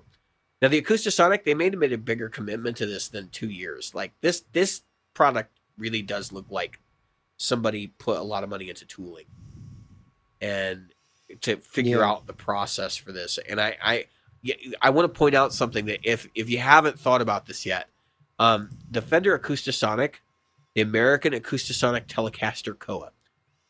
Let me point out something to you that has not happened yet, but I think is gonna happen. American Acoustasonic Telecaster Koa. What does that imply? That implies that you could have an American Acoustasonic Stratocaster, or you could have an American Acoustasonic Yeah. Jazzmaster, or an American Acoustasonic Jaguar. Or they're going to start pumping these things overseas. Uh, yeah, and I think that's what did the, did the Silver Sky SE actually happen? I, don't think it did. No. I I know they were talking about it. That that they were saying I think they Uh, that actually they were- did it because there was something the other release it? day. Yeah, it's not out yet, but it's coming. Um, and I'll tell you why I think that that's the case. Um, s- I heard something from a uh, he uh, John Mayer himself has been teasing a new guitar on his Instagram, and Right. what's the logical next step and what's everybody been asking since day one with this the first question i had when i saw this thing was like when are they gonna when are they gonna do the SE When's the version? SE version? because I asked it at the Yeah. at the uh, yeah um, and, and i factory heard last people year. asking it at gearfest i i saw somebody walk up to prs and say when are we gonna get a, a get a uh, silver sky se so i know it, it look it's coming. It may not be here yet, but it's definitely going to be here. And I have a feeling, I have a very strong feeling that the guitar he's been teasing on his Instagram is going to be the SE Silver Sky. If it hasn't already been announced, I- and it may have already been announced, and I'm I just. I'm just slow to to actually like follow up on things that have been said. Um, well, I was just on their page. I didn't see anything on the SE side. Um, yeah, there's nothing in the C- SE Signature series that's any different. So maybe this is going to be soon, like because they so they they're still got the gonna put 2019 models the up. zebras. uh, for the SE stuff. Yep. I have a feeling they're going to start Yep. announcing the 2020 in November ish. Um, I don't know what their Yep. release cycle looks like, but I, you know, I, this is the thing. Like we we talk about a lot of gear on this show, and Jim and I are not gear experts. We talk from a perspective of like, how do we feel about this? Because like that that Right, Toadmaster right. thing, that whole thing is purely based on the fact that Jim and I are like, look at this and going, this doesn't really make sense to us. Like why? And Well, so that- that- therefore, yeah, and we represent the we average hope- player that's going to sit hope. there and go. I mean, and obviously we saw that there was some dissension in the group. Some people agreed, some people disagreed. Um, but I think everybody kind of understood that, you know, yeah, there's valid points to both sides, and like only only time will tell what's got, what's actually going to happen with this stuff. Um, but it's definitely like there's enough controversy there that people are talking, and maybe that's maybe that's what these companies want when they come up with a controversial product like a Tone Master or an Acoustasonic. Is like Yeah, they really want to get people talking. get people talking. Um, now, I um I've heard somebody brought this up. I want to I want to talk about this. I haven't actually looked at this, so this will be interesting. I'll explore it on the show. Um, BC Rich is coming out again. So apparently they Wow. are having like a relaunch. Um, and I think this is something that brewed up at NAMM. Somebody pointed this out to me, so I don't know. I may be talking out my butt on this, but their website right now, if you go to their website, it's um, sign up for their mailing list and a picture of an amazing looking uh, warlock with a spalted maple top and uh, ivoroid inlay, not I- ivoroid binding with a black binding on the outside edge. It has a I think a 50th anniversary thing on the uh, the fretboard, so it, they're going to reinvent themselves. That's basically what they're what they're announcing. Um, so I don't know what we're going to see out of BC Rich. It's a company that I think there's definitely some nostalgia for, especially from the metal community. Obviously, there are some other people that have used BC Riches over the years, as well. And I wouldn't be surprised to see the Yeah. second coming of BC Rich be very interesting. They did make some conventional guitars that were pretty cool too, like the uh, the um, the Gunslinger. So, um, I'm I'm excited. Like I would like to see another contender for that market. You know what I'd like? Yeah, what I'd love to see because BC Riches. Uh, when I was a kid, BC Riches were Yeah, people were looking at bomb. him like, "Whoa, they that's so cool." really were. What are you, what are your complaints about BC Rich though? My complaint when I played one was really heavy. What if they chamber him? That's that's what I'm wondering because that was my only real complaint. I loved playing. Um, when I, I I played a Rich Bich. I like the right? Mockingbird. I think it was the a Mockingbird is my and the. Mockingbird was my favorite. That was a beautiful guitar.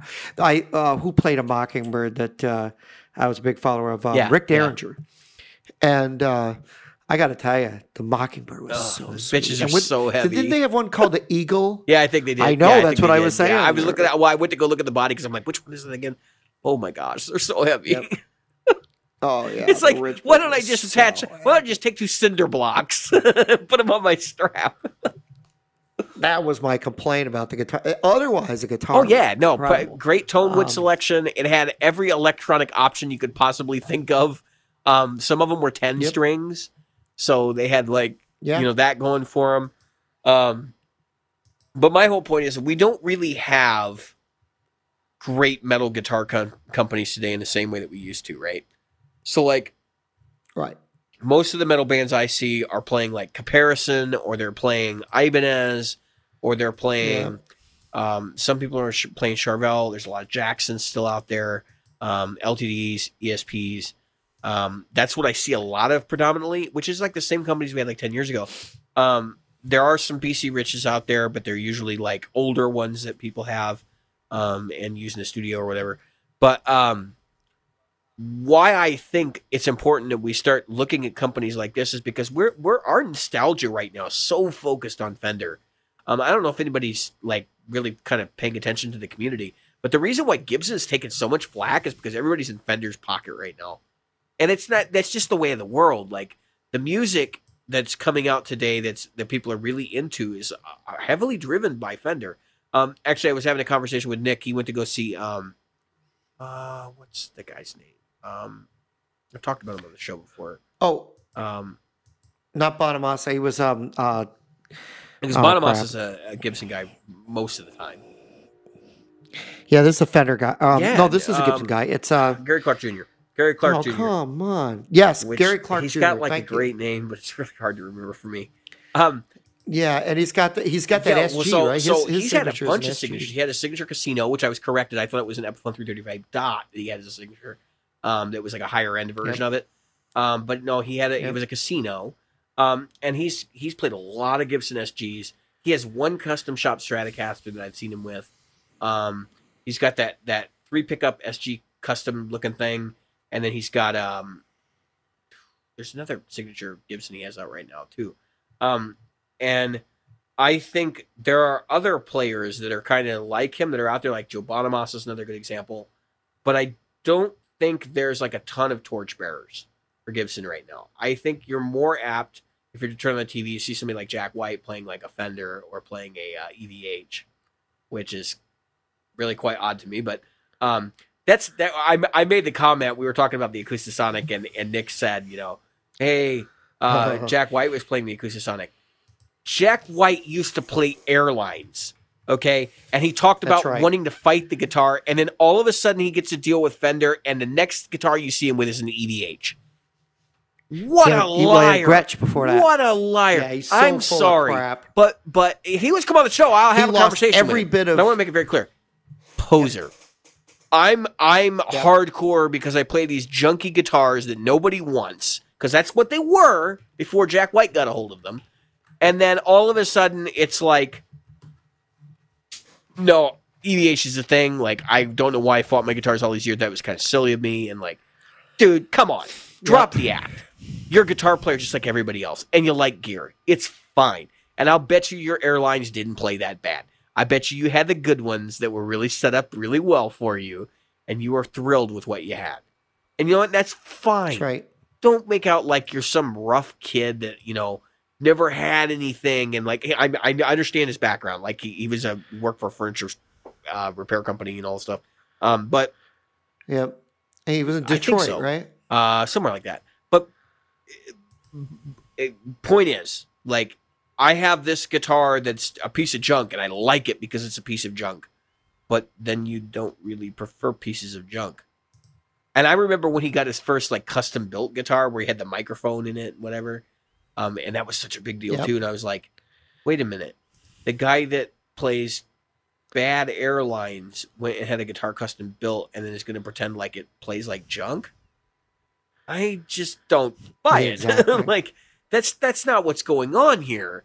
Um, whatever. That's his musical journey. He can go on it. He can look however he wants to look. But I'm just saying that a lot of this stuff is image driven, and and is money driven behind the scenes. We we we should do a whole episode talking about endorsement deals and how that's become bread and butter for so many of these like A list musicians. Oh yeah. Um, eh, maybe we'll fi- stick on a future topic, but but the point is that you know, Dimebag Darrell based a lot of his gear decisions, whether you like to believe it or not, on where that check was coming from, which is why he went back and forth with Dean, and um, it was Dean and uh, Washburn. That's why he went back and Yep. forth with with Washburn on amps and all these other companies because he wanted the best deal he was going to get financially. And you know what? More power to him. You should try to make money with with your success in, in an industry, but not at the expense of your reputation. Exactly.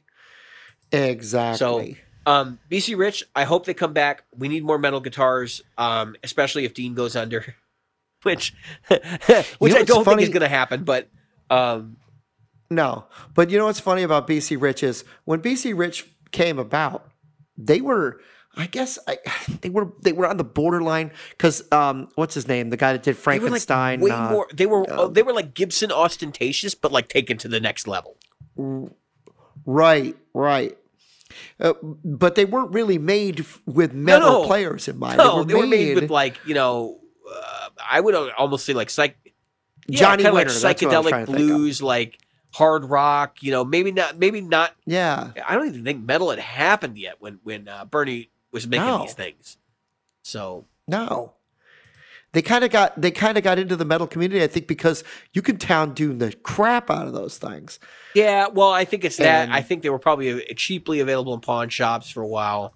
I don't think they Yep. had a. Yep. I mean, they did have a big following when they were new.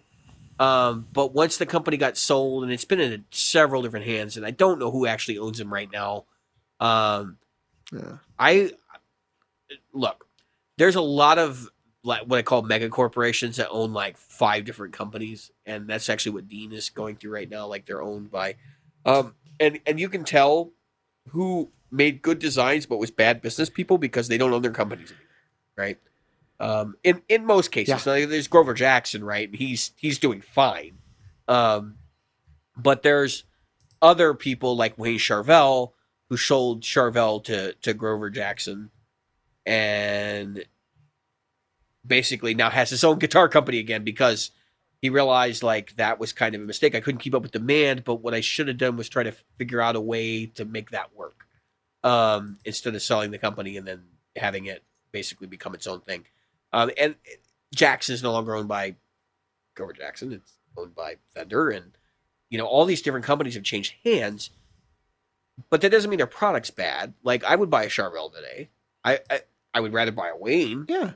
Um, but Mhm. um, I I think that some of that heritage gets lost by the fact that they're owned by these other companies that really didn't understand what what drove them initially. And the classic example of that, to bring it all back around, Fender during the CBS years, who did not get Yeah. what they were actually about. And just like the linear amplification thing where they said, "Oh, we're going to make our twins. All we're going to do is make them louder and cleaner." That's dur- during the '80s. Just just let that sink in for a minute. Up until like like like '78 to '83, when when Paul Rivera came in, we're gonna make louder, cleaner amps. At the height of like bands like Led Zeppelin, and moving into like Iron Maiden and Judas Priest era, we're gonna make louder, cleaner amps. Who were they selling to? Who? I mean, country players liked them, but that was it, right? And even at that time, Yep. I knew, I didn't know, but I'm like, I'm looking back in retrospect because I'm obviously I'm only 34 years old. Many of the players were going Right. to er, to uh, the the Ernie Ball Music Man series of amps. Yeah. they were Fender designed. You know, it was it, it was it was more what they were looking for than what Fender itself was doing. There were a lot of people running from Fender bases to the Ernie Ball bass um, uh, designs because, again, like you said, they were doing what Fender wasn't doing because they had Leo Fender. They had um, the the person behind it. And then when Leo Fender went to G&L, once again, um, people followed him because now they had Fullerton and Fender. So I want to I want to I want to do our first uh, value segment as we close out the show today. Um, I don't Sure. have it sitting in front of me. It's it's in a drawer in my my room. Um, but Mhm. I have a little Ibanez pedal that I Mhm. so my first distortion pedal. I went in. I'll tell you the story and then I'll explain why the pedal why I still like the pedal. Um, I went into the the uh, guitar center like everybody does when they get their first. You know, like I want to get my first pedal, right? Um, I, I I was in a unique position, right? So the the guy the guy at the guitar store convinced my my parents buy me a keyboard amp for my guitar because it made it more palatable that for them to buy me a guitar, right? Because then my mom could play her keyboards through it, and I could play my guitar through it. Now my first question, because I already knew that I already knew this, right? Like I was smart enough to kind of understand this, and I had friends that played guitar, so I'm like, how do I get distortion? Because the keyboard amp is clean, right? So here's the funny part, right? So in the store, the guy goes, "Well, you can turn it all the way up. That'll that'll distort it." And he did this, right? As he was demonstrating, and it sounded horrendous. But he's like, "Well, you'll have to play around with the controls to get it to work the way you want it." And I'm like, "Okay." So naturally, I'm not going to be able to turn it up at home like that. That's craziness. Um, so I find myself like almost immediately, like, I got to get overdrive. I got to get like a distortion pedal or I got to get grit, right? Like that's my whole thing. I didn't really Yep. know there was a difference between overdrive and distortion and fuzz and like all these different things. Um, so I was under the impression that my first pedal was a multi effects unit, the 5052. But I think I actually got my first single effect before I got that. Because I was I remember asking my guitar teacher, like, what do I do to write up my sound? Like, how do I how do I get that? I've heard some people cut their speakers and like that kind of thing. He's like, no, no, no. So he takes me he takes me to the back of the music store where I was taking lessons and he says, um, they had like a little glass display case, they had little boss pedals. He says, look, almost everybody has a couple pedals. Like you'll probably want one of these and one of these and one of these. And like you really don't need a whole lot more than that. But he's like, or you could buy a multi effect and they had one and he goes, and that would that would work for you too. And he's like, that's gonna get you basically what you need to to learn with, right? So um I I was poor, you know, and I and uh because I was a kid, I was like uh I was 16, 17 years old. So I'm like, I don't know, I'm gonna get the money for all this. So I saved up and um got about 60 bucks together. I figure, ah, store spell's gonna be 50 bucks, right? Um, so I go to Guitar Center and they have, you know, the, the boss wall of pedals. And I can remember plugging into all of the distortions that were there. I plugged into DS1, um, which I liked. I liked the DS1, right? I liked um Yeah. I liked the Super Overdrive, but I thought the Super Overdrive didn't have enough gain Yep. because what I was looking to do, I would play metal, right? Um, which I didn't learn to do until like a year ago. Um, and it- yeah, right. I mean, the, the things that happen to people. Um, so I I tried the DS1, which I have in my hand right now. I tried uh, the Metal Zone, and like I I I would have bought the Metal Zone. I would have done what everybody did when they buys their first distortion pedal and bought a Metal Zone. Um, but it was ninety five bucks, and I was like, man, I just I can't. Like, I could probably do it, but I'm like, ninety five bucks is a lot of money. So I was Yep. talking to the guy at the counter, and I'm like, I really like the Metal Zone. Like, what else do you recommend? He goes, Ibanez. He's like, go plug it into the Smash box. Oh, So I plugged into the Smash box and I'm I'm looking at the price. I'm like, 65 bucks. Like 65 bucks. And I'm like, well, you know, it's plugged into this amp. Like, I don't know what's gonna sound like through my amp at home. He's like, well, here, let me plug it into this other amp. And it's like clean platform. Vox AC30. All right.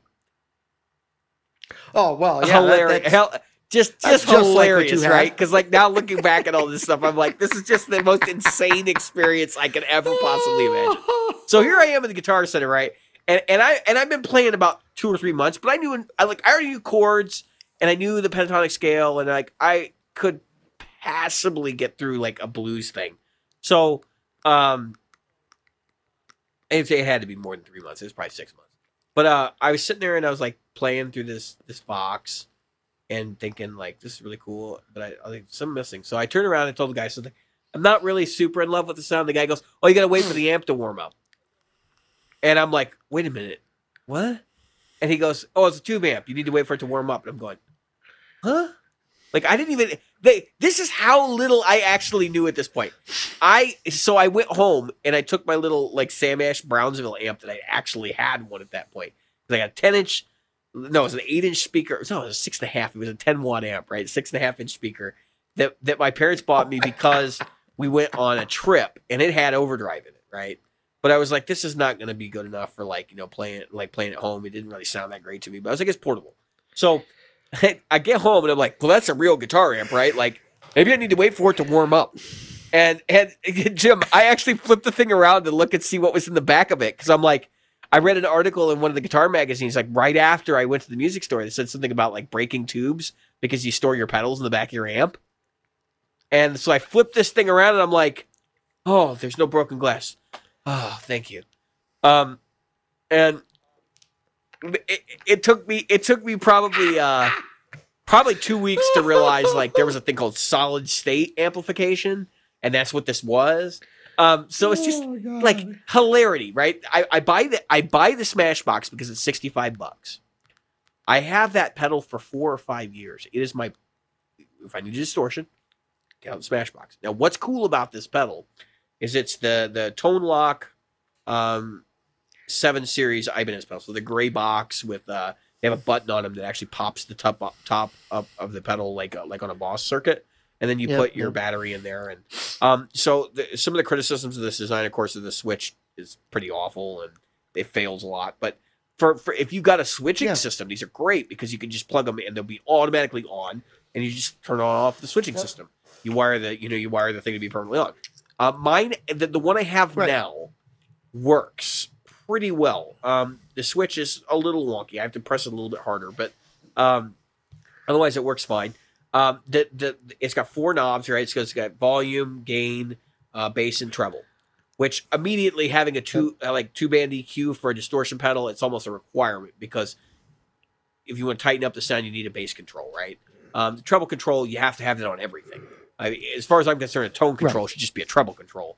Um, so exactly. the uh the cool part about it is it has a built-in noise gate, right? So I was like Mhm. I was playing around with it a couple weeks ago and I'm like, uh built-in noise gate, like I don't remember this being all that good. But you know what? For the amount of gain that this pedal puts out, you have to have it. Because it gets like that Yep. it gets almost to metal zone territory with the gain. And what's cool about it is, Yep. um uh, I'll, I'll tell two stories, it sounds like 90s metal, right? Like 90s grunge, like really Right. heavy distorted rock, like Yep. Fear Factory kind of sounds and stuff like that. Um, all the way down to like Soundgarden and and uh, you know that kind of stuff. It, it sounds like a sort of like a like a tightened up big muff. I actually think it sounds a lot like a metal muff Yeah. with um, but the bass isn't Yeah. as like tight or or and you can't dial it as metal as a metal muff. Um, Right, right. But they're a cool pedal. There's a lot of mods for these pedals, and I haven't explored that. Um, I I thought about having my modded. There's a local guy, um, Alchemy Audio, is up on the north side, and I can take it up there, and they they have mods, and they'll. See if Bill. See if um. See if uh. Wampler's I don't know still if he does the mod. Well, he, I've got his book, and and they talk about mods for this thing in it, so I could do my Yeah, own. he I does mean, his own if mods. I really wanted to. Um, yeah. I mean, he's he's you know for him for getting so him here's to the do it, thing. it's pretty I bought this pedal for sixty five surprised. bucks, right?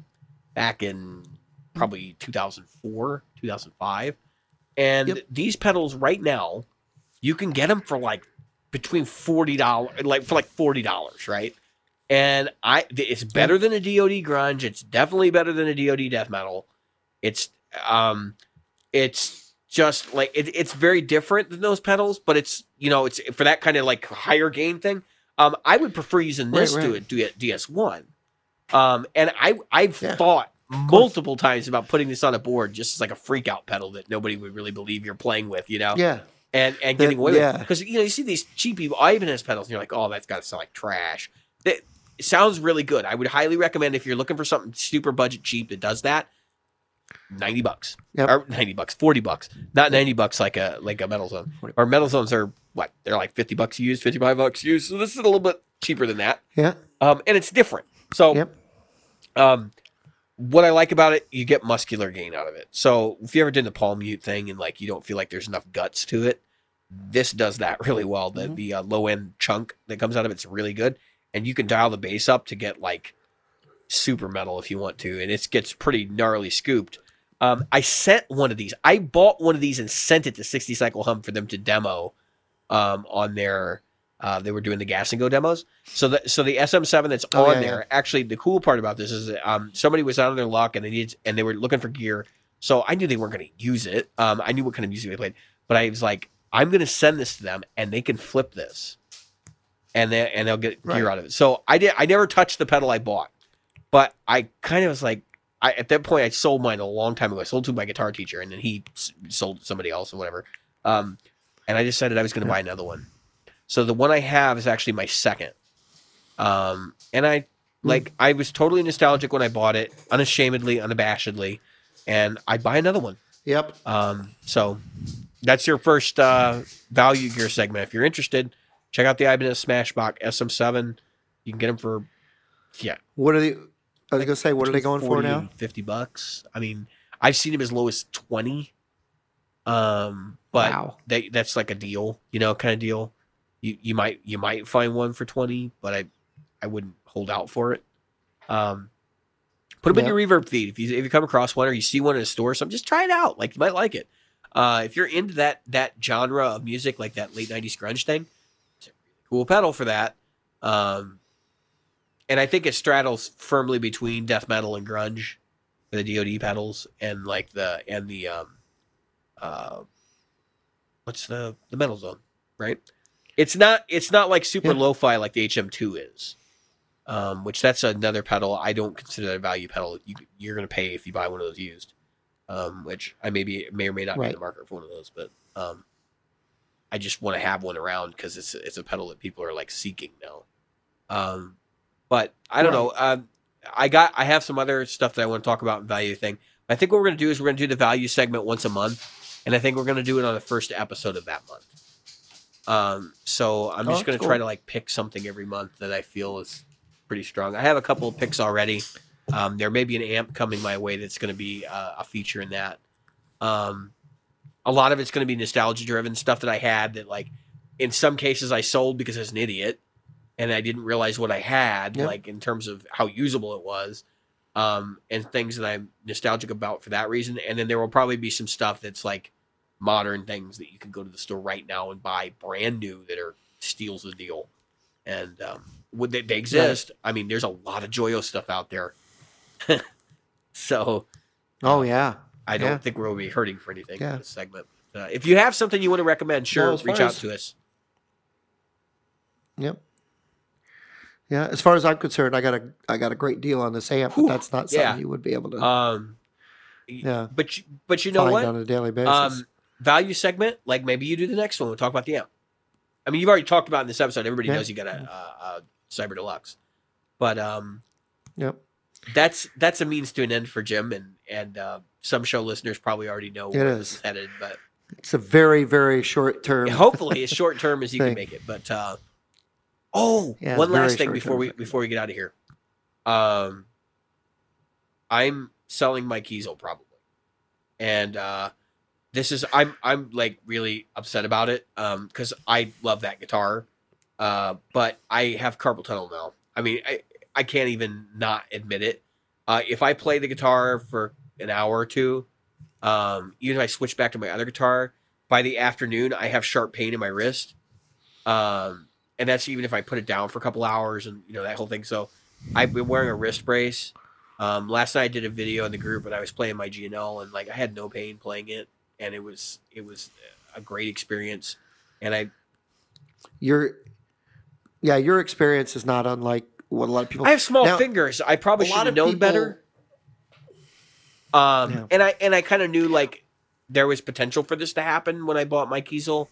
Um, I really want to keep it, but it doesn't make a lot of economic sense for me to keep uh, um, what is essentially a sixteen hundred dollar guitar that I'm not gonna play, you know, during a two hour show. Um, so Right. Well, that's the that's the thing. So a lot of people like when when I was playing a seven string, I played it for one or two songs a night, and that was in a three hour show. So you can imagine I played it for a grand total of well, seven the- minutes, There's a song I posted the tab for in the eight on group. the outside. um, which is also the song that I posted in the group and was getting feedback about. um, you can see that my playing style is not gonna bode well for somebody with short fingers, and uh, I have four different ways to play the same thing, whether it's standard or in or in B, uh, in you know in typical seven string tuning. Um, so what I found that works really well is I just use the um, I go into the Kemper and I and I down tune it. I, I set it down to you know five half steps, and uh, so I tune down to B essentially.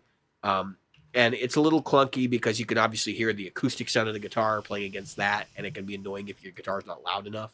The electric signal's not loud enough.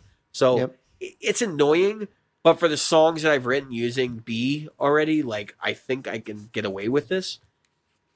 So the Yep. plan is I'm gonna have a lot of money when I sell this Kiesel. Um, I have the money that I got from the SG, and I have the money that I got I'm gonna get from the Kiesel, which should give me well into you know, almost three thousand bucks. Um, and I'm just gonna go because I have six string guitars that I like. I have my S500. That's pride and joy. The only thing I don't like about it is it's not stainless steel frets. Um, I have contemplated getting it refretted. Um, and so that may be something that happens in the future. But what I really want to do is get. I think I'm going to get a Warmoth. Um, I'm Right. looking at some other guitars. I'm looking at the Ernie Ball Music Man Cutlass. Um, I like the flame maple, the roasted flame maple. I know pe- some people are kind of like iffy on the flame thing, but or the the, the uh, roast thing, but um, I like the guitars that I played from them, and uh, it's kind of up my alley. I would get the humbucker single single. Um, I just don't know that it's going to do the heavier music that I'm into, um, which may prevent me from buying Yeah. one. Um, and another thing is like those are two grand, and honestly, it's strat appointments for two thousand bucks. Uh, it almost doesn't make a Yeah. whole lot of sense in that regard. And the, here's the kicker: everybody knows I like fuzz pedals. It has a built-in buffer. That's going to be a problem.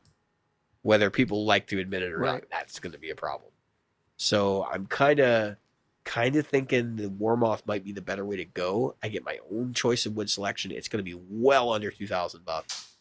Um, and even though it's not going to have a lot of resale value, I'm not buying this to resell it. It's a six string, and it'll build, be built to my spec.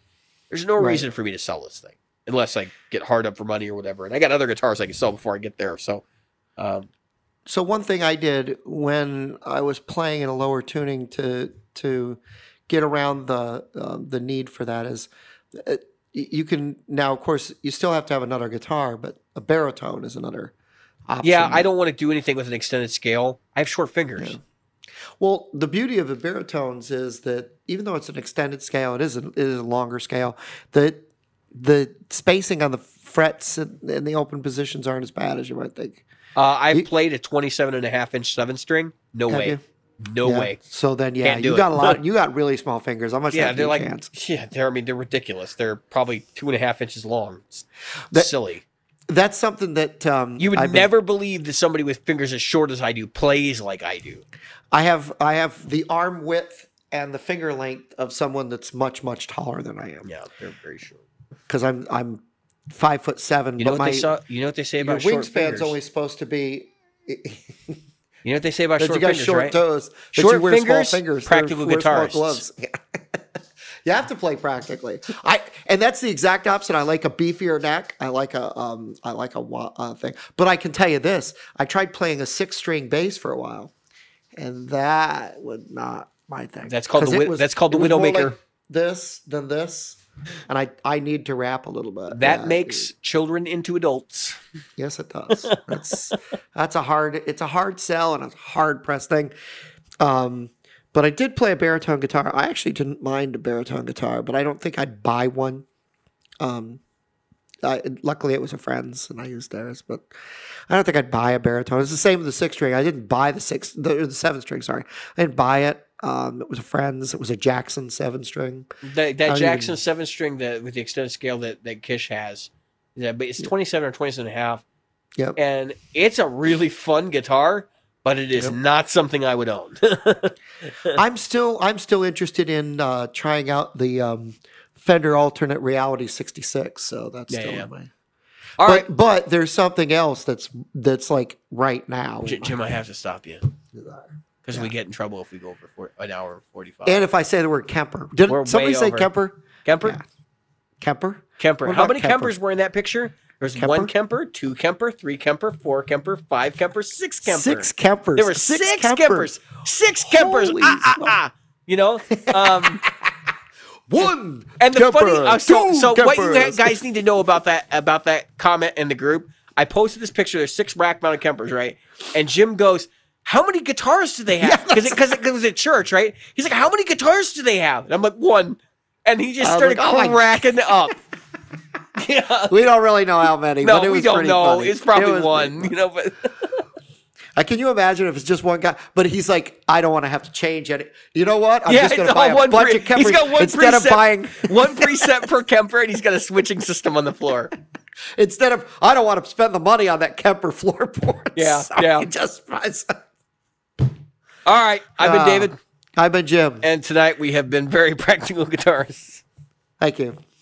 Good night.